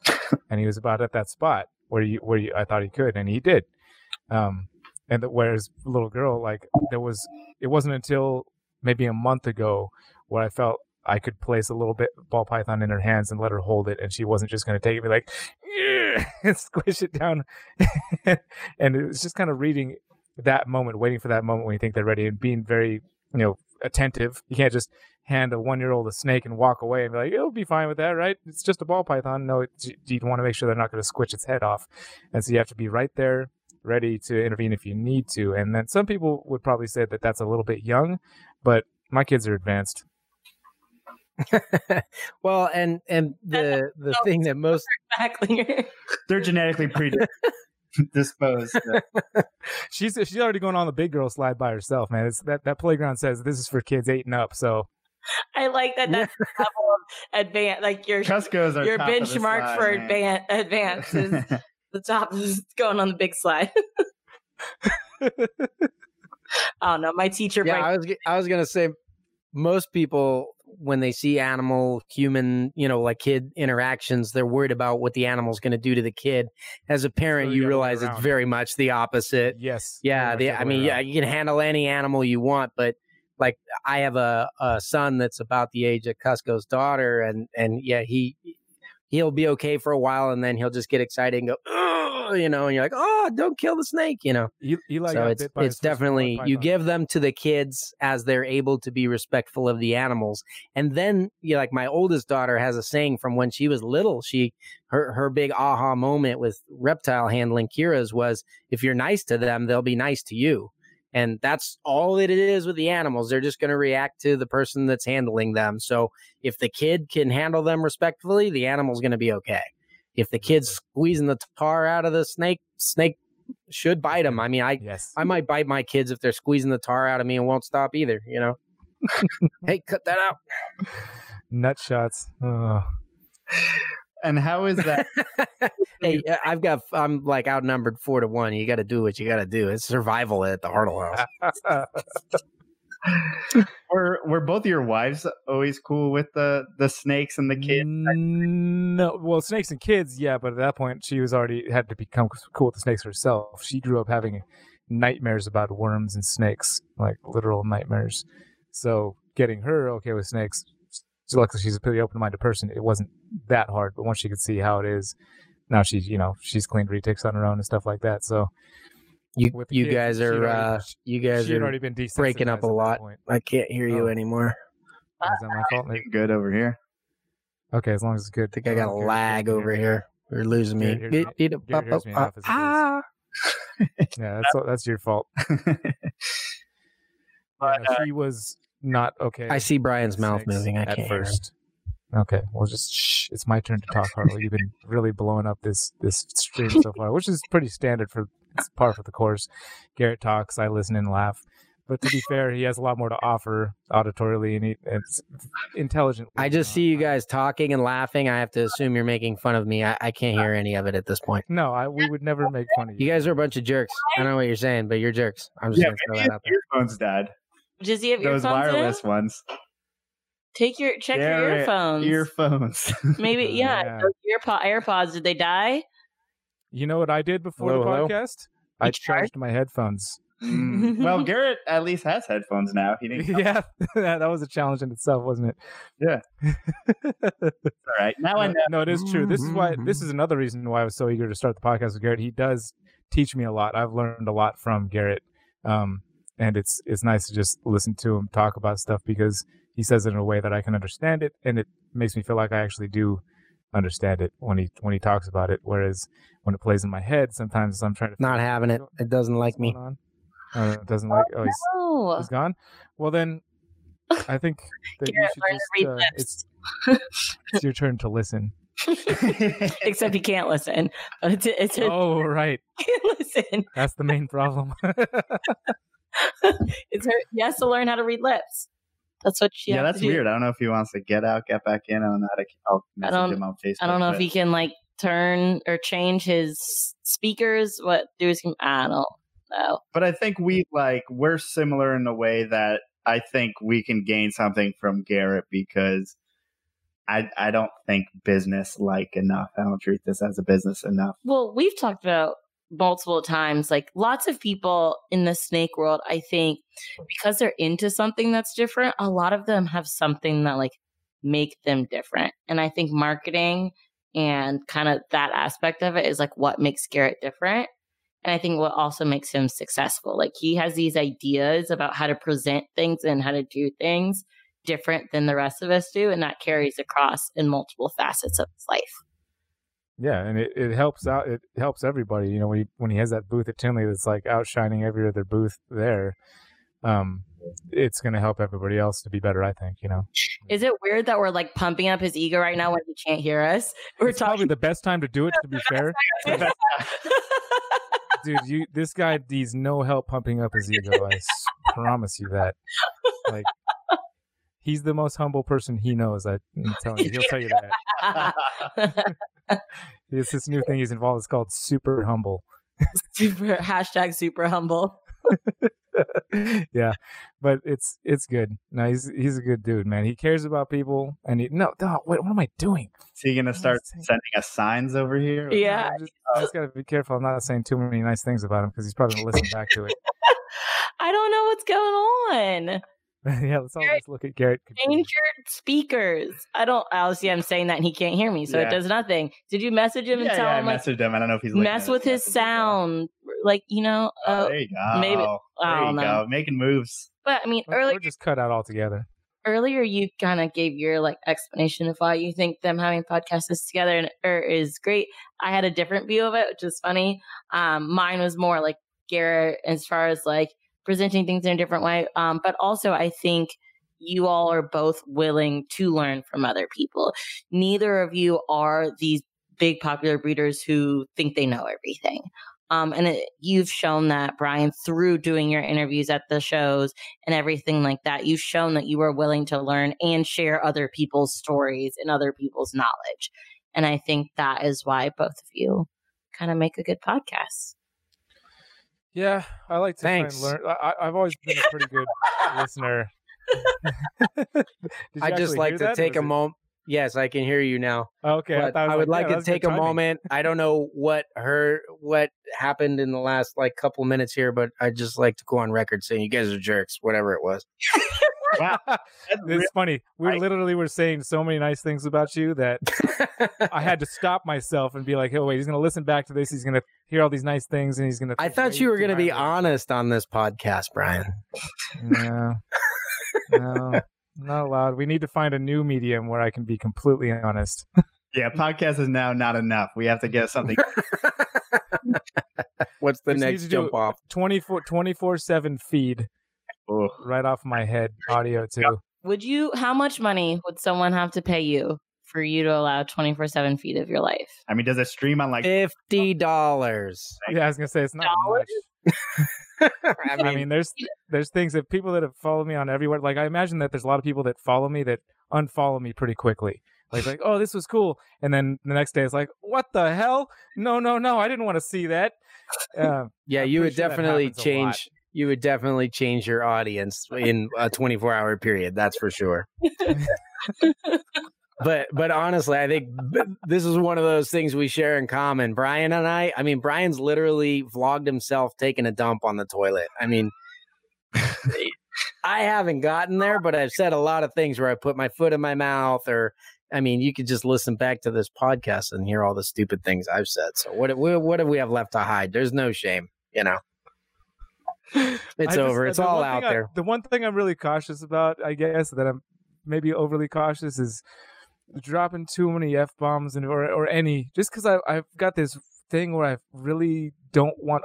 I know that there's a lot of kids that watch my channel, like because they come up the reptile shows and they want to take pictures with me, and I think about them when I'm putting out my content. I think about how I don't want to get their parents mad at me to where they don't get to watch my channel anymore by just being a complete utter potty mouth because in real life I tend to be. I'm working on it, you know, because I there was a time when I didn't swear so much, and I I remember back at that time when I'd hear other people swear, I'd think, man, that, that's kind of not very classy. But now I do it. I don't know, but now I now I swear all the time. It feels like there's so many things you can express better if you just drop a couple of bombs next to it.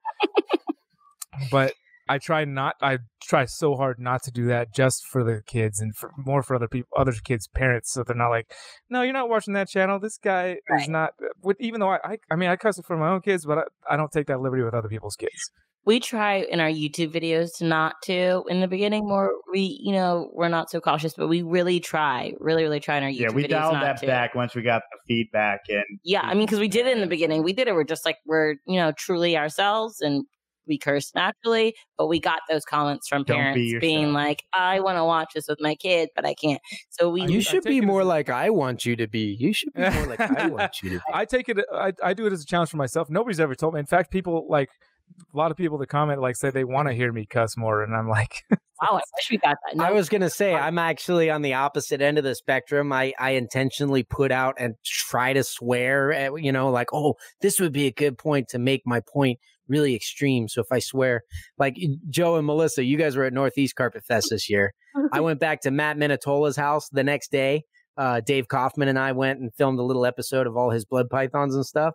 And I was getting riled up about something. I don't remember what the topic was now, but I, I cussed. And Matt was like, I don't know what uh, he's like. I don't. I don't think I agree with everything that you just said, but I feel so much better because you just swore. I thought you were like, you know.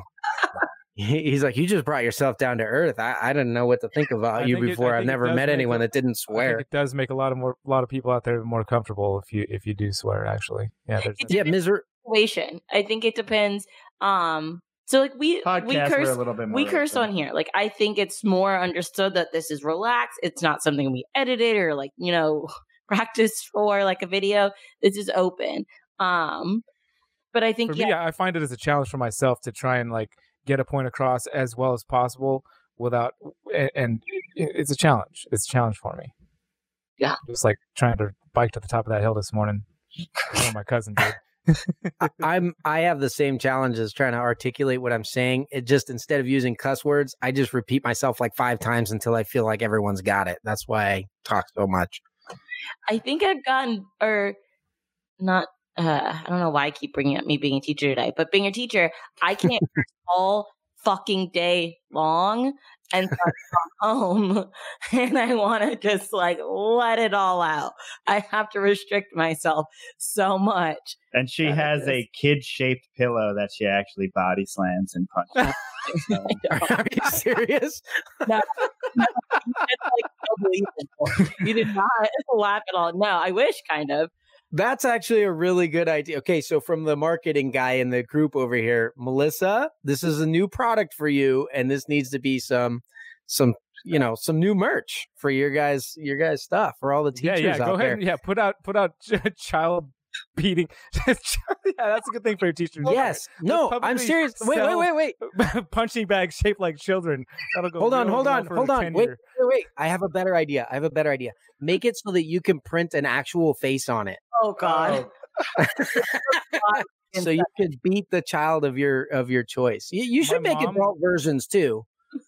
You should My make mom is a adult teacher. versions too. My mom's a teacher. My grandma's a teacher. My wife's parents are teachers.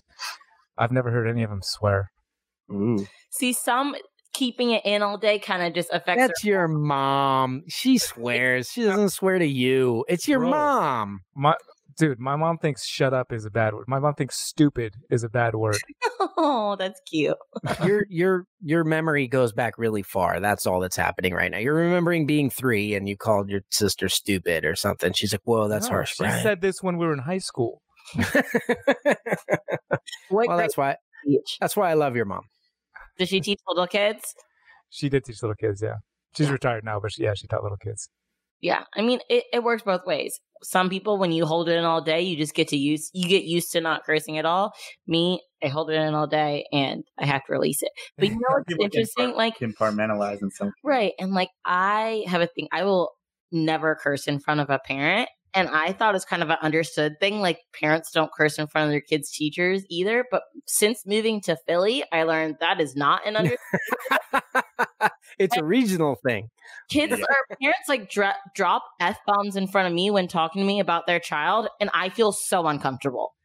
I, I, I s- as I, I'm like, no, I can't drop f bombs with you talking about your child right now. You should probably throw it right back at them, and then they'll feel good, like Matt did about me when I threw it out at his house. Yeah, I just feel like it's no. There's that boundary. you're gonna be like, "I like this new teacher."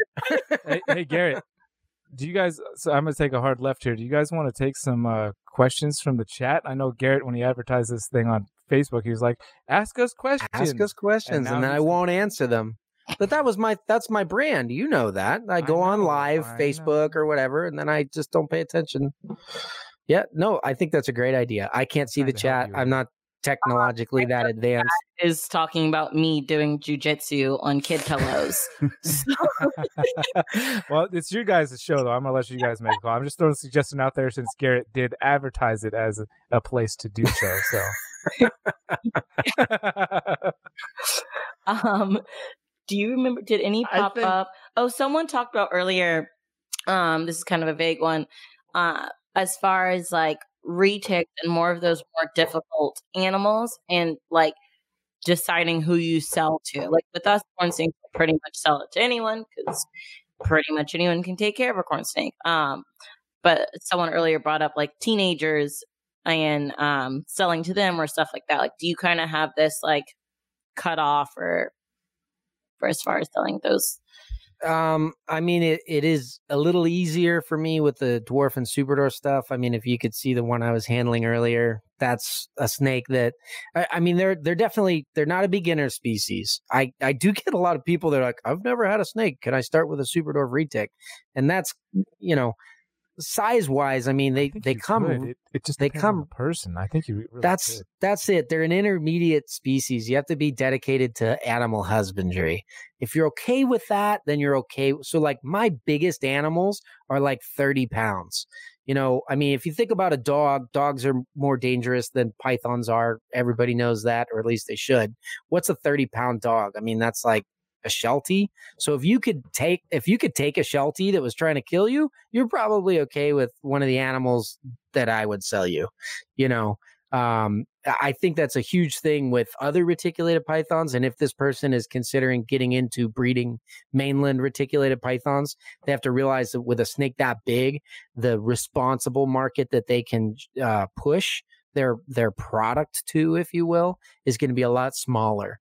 If you go with a smaller snake, your market is a lot bigger and you have to worry about that less. So it's for me, it's kind of about the bloodline. Some of my bigger stuff, yeah, but but mostly my concern, it's kind of like the kids, like can the kid handle the snake not can the you know is the snake to hurt the kid is are my customers capable of even keeping this intermediate animal and my marketing process like I don't do advertisements. You have to kind of come chase me down if you want one of my animals. We're going to have a conversation. You won't be able to get around it. It's just the way that mm-hmm. I work. So, eh, I mean, you can, those of us who've been doing it forever, you can fill people out if they don't know what they're talking about. Eh, you know, I, I definitely refuse sales, but anybody that's that's applying themselves to learning about the best for the animal husbandry, they're they're going to be fine. They'll be able to keep one of these things, no problem. Awesome. And Brian, allow us to put uh, your feet under the fire for a second. We have a question for you. And it is Is clickbait fair to the viewers? I don't know. I mean, as long as it's uh, I don't know. I never thought about them. it just it depends on uh what it is, I guess. I mean, I tried I tried I do do what like clickbait type stuff like you do do. Said do do. We all thought that. I We're all I we anytime we hear do do, it's I mean, if you like the content on the channel, if you're a regular viewer, I, I shouldn't matter what the thumbnail is if you know what kind of content I'm going to put out. Like it, the the thumbnail doesn't matter at all. I could just put a blank thing and say that I quit the internet, and uh, and that would work just fine as a thumbnail. I like that idea, you know, the by the way. The content's going to be good. You did it regardless. And in that that particular video, which it is, yes, a bit of clickbait to say I quit the internet, is like, oh, that means no more videos on YouTube. That's an assumption somebody's making, and I thought some people would make that assumption. Yes, however, the video, the entire video was about quitting the internet. Wait, that's all we talked about for 25 minutes. So I, as much as I do try to do, like as much as I do, do, do. from time to time, as much as I do do, as much as I do do, down somebody's gonna get some shit in their eye, like it's gonna happen, and somebody's gonna cry about it a little bit, and that's fine. That's how it happens when you get stuff in your eye. It, it hurts and stings, and then, but I do it in a way where I try to incorporate whatever it is. Like that's it's a game for myself. Like think think of something clever. Like what's clever about this? And I think I'm clever at least in my own head and my own brain. And maybe nobody else agrees, but I don't care. And I, I, I enjoy it's a little joke. It's a game I play with myself, and I, I have a lot of fun with it. And nobody can take that away from me. I agree, and I I think people are way too harsh about clickbait. Like if you're only watching this video because of how this little thing this big like looks, then that's that's not the why you're watching the video. That shouldn't be why you're watching the video. Um, well, but we, nothing like with the thing with Eli this morning. Like that's part of. Like what I, the people that I want to try and get to watch the video is people that think this snake is killing a kid.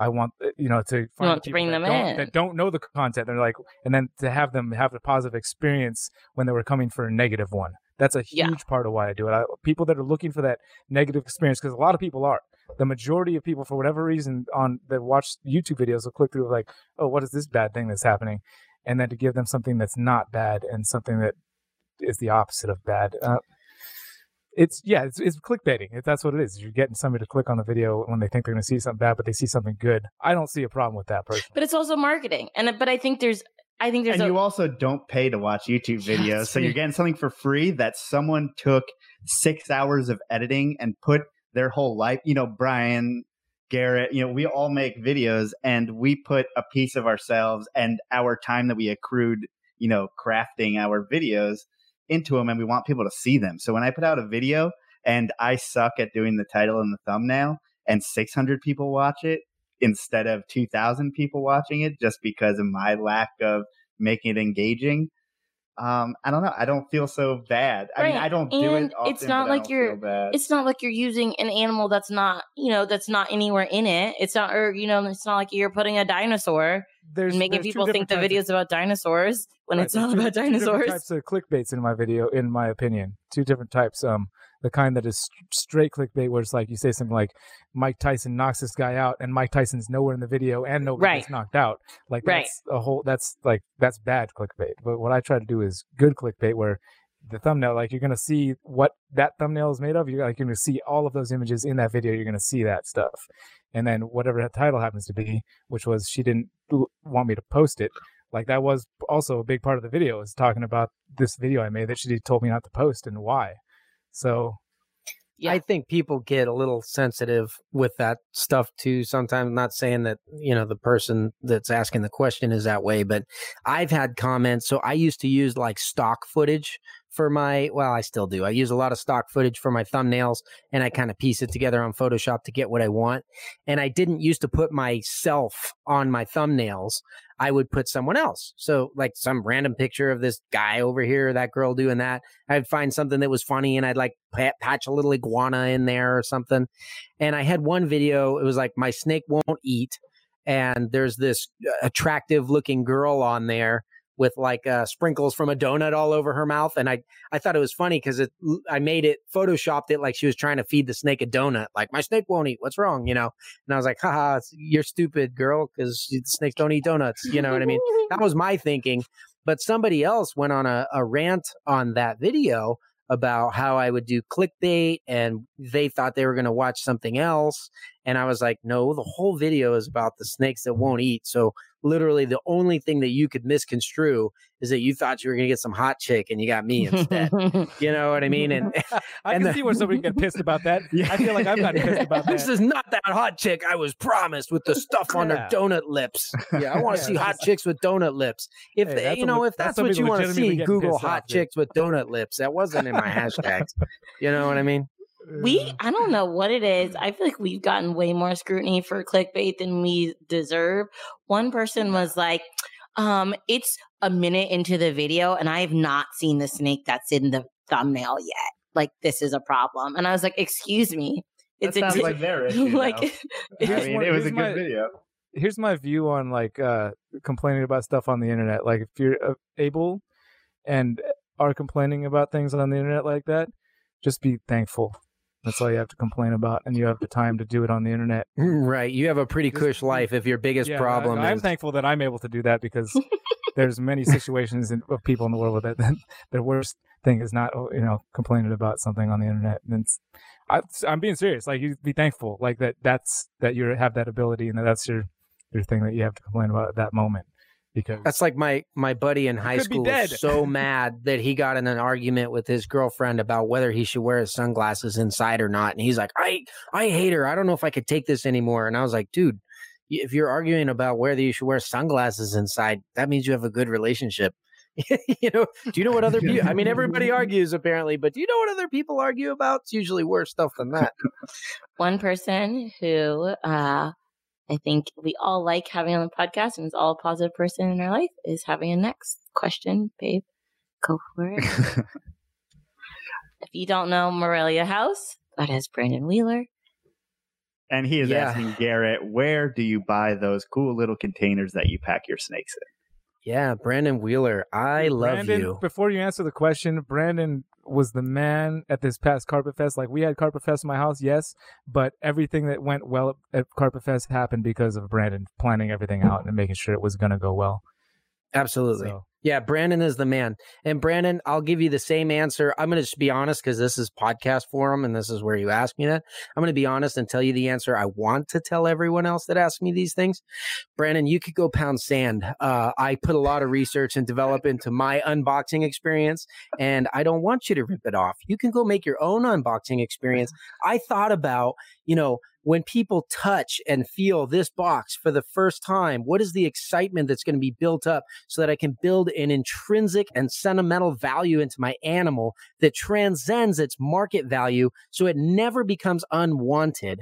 And that's why I have little tins that I put my snakes in. Now, if you want to create your own brand experience and develop it and R&D it over the course of hundreds of shipments over several of years, you could go ahead and do that, but I'm not going to give you all my secrets. Um, you can go pound sand. Can that be the clip in the beginning when you edit this, babe? Uh, you can go pound sand. Because I've never heard that expression in my life, and it would also. This is this is things that we say when we don't swear. You can go pound sand. that and what did you say earlier? Something about tar. I just like, slap the tar out of you or something like yeah, that. Yeah, I like all these non-curse word expressions that you are. Uh... Mother bear. oh my gosh.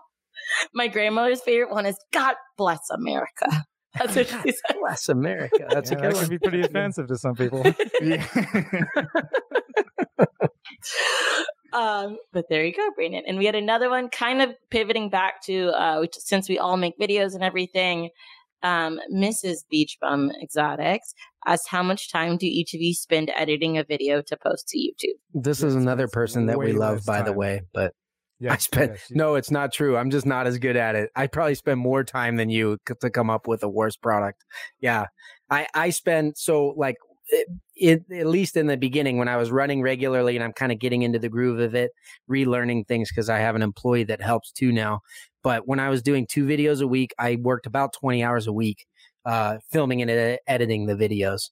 So when everyone asks why I went MIA for a few months, it's because I needed that extra 20 hours a week because my business was so busy. So, yeah. I've I've literally never timed myself ever from beginning to end, so I feel like I should because I've been asked this question a lot. And but there's a lot of times where I don't edit everything in one sitting. Like I'll edit through something and then go do something else, and then come back to it and and do a bit there. But when Dave was here visiting, Dave Coffin was here, and we did a little vlog and we went around. I edit. I posted mine already. He's posting his soon of the video when he was here. But he watched. He sat behind me, watched me edit for a while, and kind of worked through something to where I was getting close to being almost done. You know, there's a couple little tweaks that I was still going to do to it. But he looked. He was looking over my shoulder. He says, "That would have taken me all day long."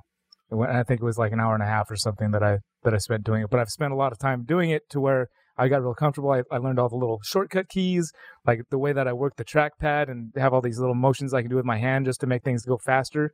And knowing what I want to do and knowing how I want it to end up in the first place, it's something that took time to.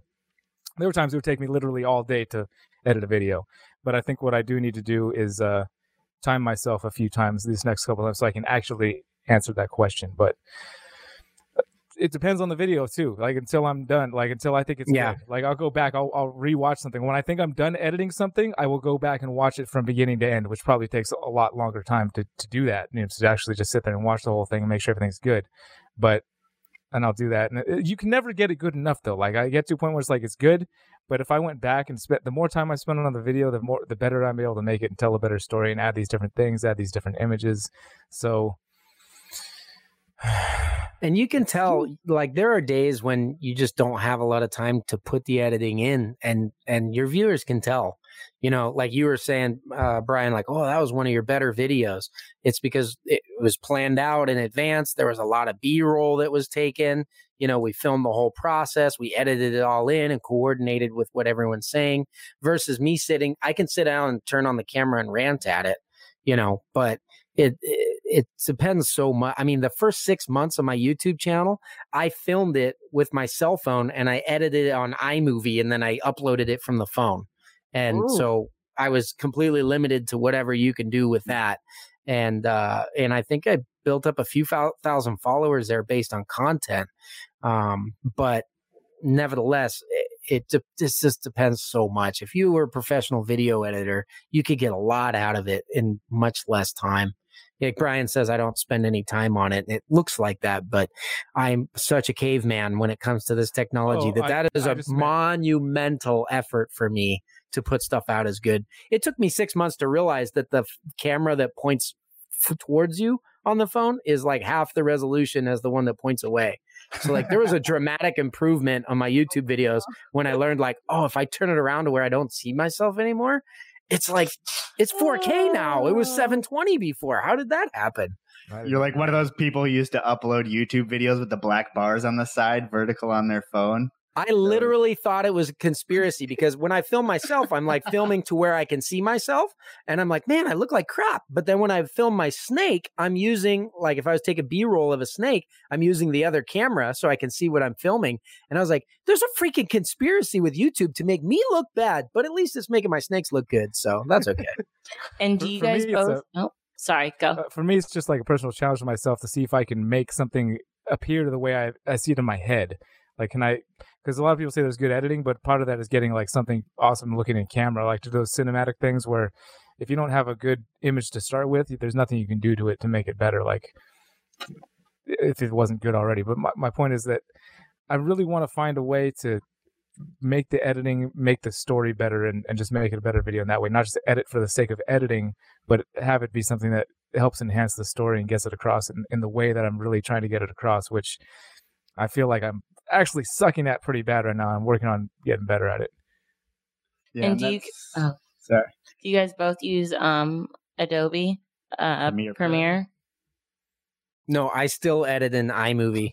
How dare it's you? Just sir. on a, it's just on a, a, computer now, not my phone. And I, I use Final Cut Pro, which is pretty much iMovie. Um, after a couple of steroid injections. Oh. These non-Adobe okay. users all We're, up in here. Jeez. I don't know. Apple. Maybe it's better. Sorry. We don't know anything about it. It, it pretty much comes. I've tried to, Final Cut. To what um you know software you're using or what uh, operating system you're using is what it comes down to. Which one you're going to use.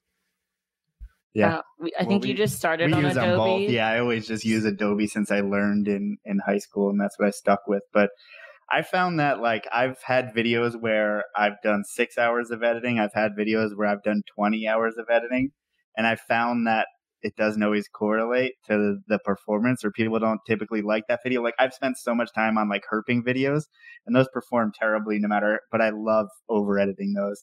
Or like uh for the the review or something that I did, like I made I made Melissa like a fish underwater with bubbles going up and all this other crazy shit. And like I, I just had fun doing that. So like or you go down rabbit hole holes. He yeah. he'll just like get his this idea of his head and like, oh, I want to do this. No matter how many hours it takes, I'll get silly with it and whatever. And so that'll definitely add to the time when he. I spent an hour like modulation, modulating my voice and doing the color grading and turning myself into a demon, and then I was in flames and stuff. It was the whole thing.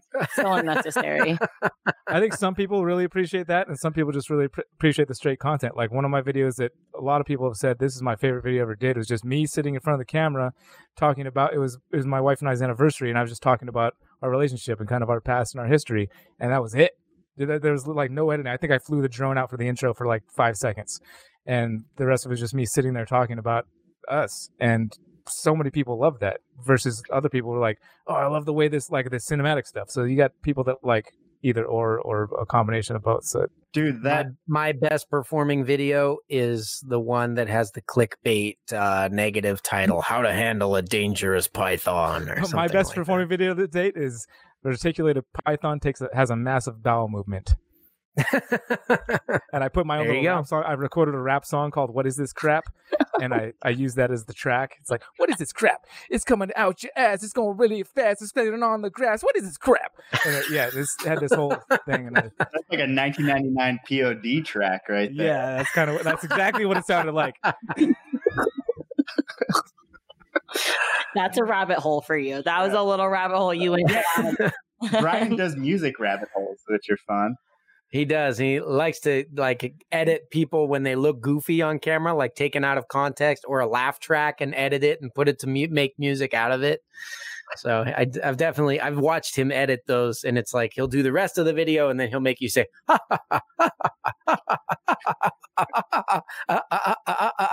you know, it'll take an hour to do that. And it's like, geez, man. If I can make myself laugh, if I watch the video and I'm laughing at myself and I'm laughing at what's happening, that's that's all it takes me. I'm like, this okay, this is a great video. It's good because I'm laughing. There you go. and if you're laughing, most likely other people are laughing too. That's what they want. Like at least out of you know, if a thousand people watch it, you hope you hit some of them. Were you going to say one person laughs? yeah, at least you know, just a few people. The differences in comedic styling. I mean, Brian's got everybody that loved Dude Where's My Car is all over Brian's channel. That's his demographic. oh, ouch.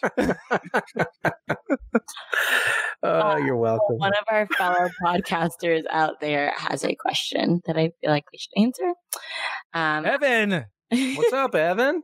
He Of said, the Strengthen Leo's podcast. yes, sorry, I should have said that specifically. Plug him up. Plug him up. That sounds weird. I will never say that again. Um, what's the best way to get the most productivity out of your day while still keeping your sanity? Well, everyone here is fucking crazy, clearly. I was gonna say that. Well, Garrett probably has the closest to sane brain among us still. At least he appears to. If you really get to know him, you'll find out real soon that he's pretty out of touch with reality. But um, oh man, if you go listen to our second podcast, I think it is that's gonna come up. You'll get to hear how really I insane. was Garrett pretty actually is. tired. I'm actually like afraid of that one to come out because I don't remember it at all. I remember laying in a truck bed talking to a s- microphone hanging from the ceiling because I told Brian I can't podcast standing up. You got to lay me down and put a mic on my mouth, and then I'll podcast. And he did. to date, the Uh, best, best idea I've ever had in in uh, Garrett Hartle's opinion. I loved it. I love you for that. I, I yeah, I like you twice as much because of that idea, because of catering to me. Um, to answer Evan's question, uh, honestly, there's a, there's so much stuff about getting more time. If you go to like the professional industry world, um, you know, especially sales and marketing is a lot of this because you have to be very creative and self driven in sales and marketing. And a lot of people don't like people think of sales as like trying to convince somebody they need something, but that's not really it. It's about finding the the niche where the product that you have will make the biggest impact in the world. And that's kind of a huge task and it's it's philosophical and everything else. So anyway you have to stay creative you have to stay on your on your game. And so if you follow some of the professional business world about time management strategies and you look it up i actually have like cards that i printed out that are based on benjamin franklin's time management strategy and then i added my own twist to it um, but you can yeah you I have one i'll show you one if you want but but anyways um so the the biggest thing honestly is you'll have a million things coming at you every day well at least i do so i have to sit down in the morning I have a routine, a daily routine that that relaxes you and gets your mind centered. So it's like cup of coffee. A lot of times, I don't want to blow up his head too much, but I'll, I'll turn on a Brian Cusco vlog because, yes, and the the less it has to do with reptiles, the better. It just kind of clears my mind. I love watching him with his family and all that kind of stuff, and it kind of reminds me of who I'm trying to be in that regard. And uh, so I'll just watch something, or uh, for me, it's like car stuff. I don't know anything about cars, but I love watching all the new reviews on the C8 Corvette, even though I'll never own one, you know, and things like that. Um, or, or, uh, you know, restoration vlogs with something totally unrelated and it clears your mind. I have my cup of coffee. I know bulletproof coffee is a big thing for a lot of the, the professional businessmen and stuff. And, uh, and then you sit down and you schedule out the to do tasks for the day and the week in advance. Take that time. And then the big thing that nobody does is at the end of the day, you need to review and and grade yourself on how well you did to meet the tasks of the day. And when you create a discipline and a habit out of that, you become a lot more effective and you can do two, three, and 10 times as much work as you were able to do when you were just running around reacting to everything. Yes. And that is something that Melissa has made me do like checklists and schedules as far as like we actually like when you we It's huge, isn't it? yeah This is the best way to work, my best way to get it done. Yes, Like. I tell him, I cannot function without calendars. And when you have a million things going on, it's literally impossible. I have to have it on the calendar, or I will forget it. My brain cannot keep everything in it. and then I also prioritize. That's what I've started doing. So today it was like, you know, edit this, do this, do this, do that, and I put it in order of importance, and I try to attack the most important thing first. And then I go to the gym in the middle of the day. I tend to be most productive in the morning and at night. So that's like when all my creative stuff comes in and when I'm most disciplined for whatever reason. After I, you know, in the morning I'm fresh. I go to the gym, then I'm kind of fresh again because I'm got all my anxieties out and stuff like that. So I think it's kind of different for everyone. I mean, like some people are morning people, night people. I think oh, a That's list mine. is- yeah, having a to-do list is definitely something that'll help you keep your sanity. This is actually this side right here is actually Ben Franklin's daily schedule, and he has more like blocks of times for things, and then I'll put in what I need to do. So I have different categories: are create, maintain, reach out, and my notes on the day. And then you know I'll sit down, I'll write them out, and then you can see where I highlighted or cross them off, and things that don't get done get moved to the next day or put on the next week for that day. And then I have a weekly one where it's like Mondays, I, I hit all my messages really hard because I don't answer customer messages as much as possible over the weekends. But Thursdays, I have to put a video out. You know, Fridays, I do a lot of follow up, that kind of thing. So, And I think it's finding the balance between holding yourself accountable, but not doing it to the point where it has an adverse effect. Because we all have like enough work that we could fill up, you know, 20 hours and not sleep if we really Right, wanted to. There's right, always stuff to do. Right. And so you hold yourself accountable, but also you cannot. I think that's something Joe's working on a lot. Like when you, if you make that list, that's not saying you have to get everything done on that list today, because then it, when you get so much in your head that you have to finish it all, then you end up hurting yourself And it's more. paralyzing eh, to And- a right. certain degree because I'm like upset that I didn't get everything done. and then it makes you not want to do more, and it just kind of snowballs. So I think allow you guys should you guys should actually check out Benjamin Franklin's one because that's what it's all about. He puts I have this much time for these type of tasks, this much time for these type of tasks. And that's why I split it with his is kind of just to remind me how to center myself at the beginning and the end of the day and how much time I should spend on each task. And then if you run out of time, you run out of time, but it's time to do the next thing. Uh, and then my to-dos are on the other side. This is a perfect segue. Uh, my boy came down about five minutes ago and told me that the dinner was ready, and uh, that's We're we're over time, so of the of the amount of the things that uh, I keep on my list to do for the day. Um, that's that's going to be the most important one today. So So definitely, um, as our final question, if people want to reach out to both you, we'll start with you, Brian. Where uh, is the best way for them to get in contact with you? Um, email. I tried to check messages. Email is probably the best way. bcusco at me.com because uh, Instagram sometimes gets thrown under the rug and Facebook definitely does. I went back to try and find some Facebook messages and found some that I hadn't been months since I had gotten them and just found them. So email is definitely the best way to go. It was bcusco at me.com. right on. Garrett, where can people reach out to you? You can email info at Reach Out Reptiles. You can send me a message to Garrett Hartle on Facebook. But uh, honestly, if you want to have a conversation, the best way is the old fashioned way. My phone number is 412 925 1933. Text or call if you have to. Yeah. Awesome. And if people want to reach out to us, it's Port City Pythons on Instagram, Facebook, and YouTube. Our website where we have snakes and merch available is portcitypythons.com. And our email is theportcitypythons at gmail.com. Or if you live in the area, you can see us at the upcoming shows. Uh, Havre de Grace, September 7th. Oaks, Pennsylvania, September 14th. Yes. And guys, check out the Searchable as Reptiles podcast, please.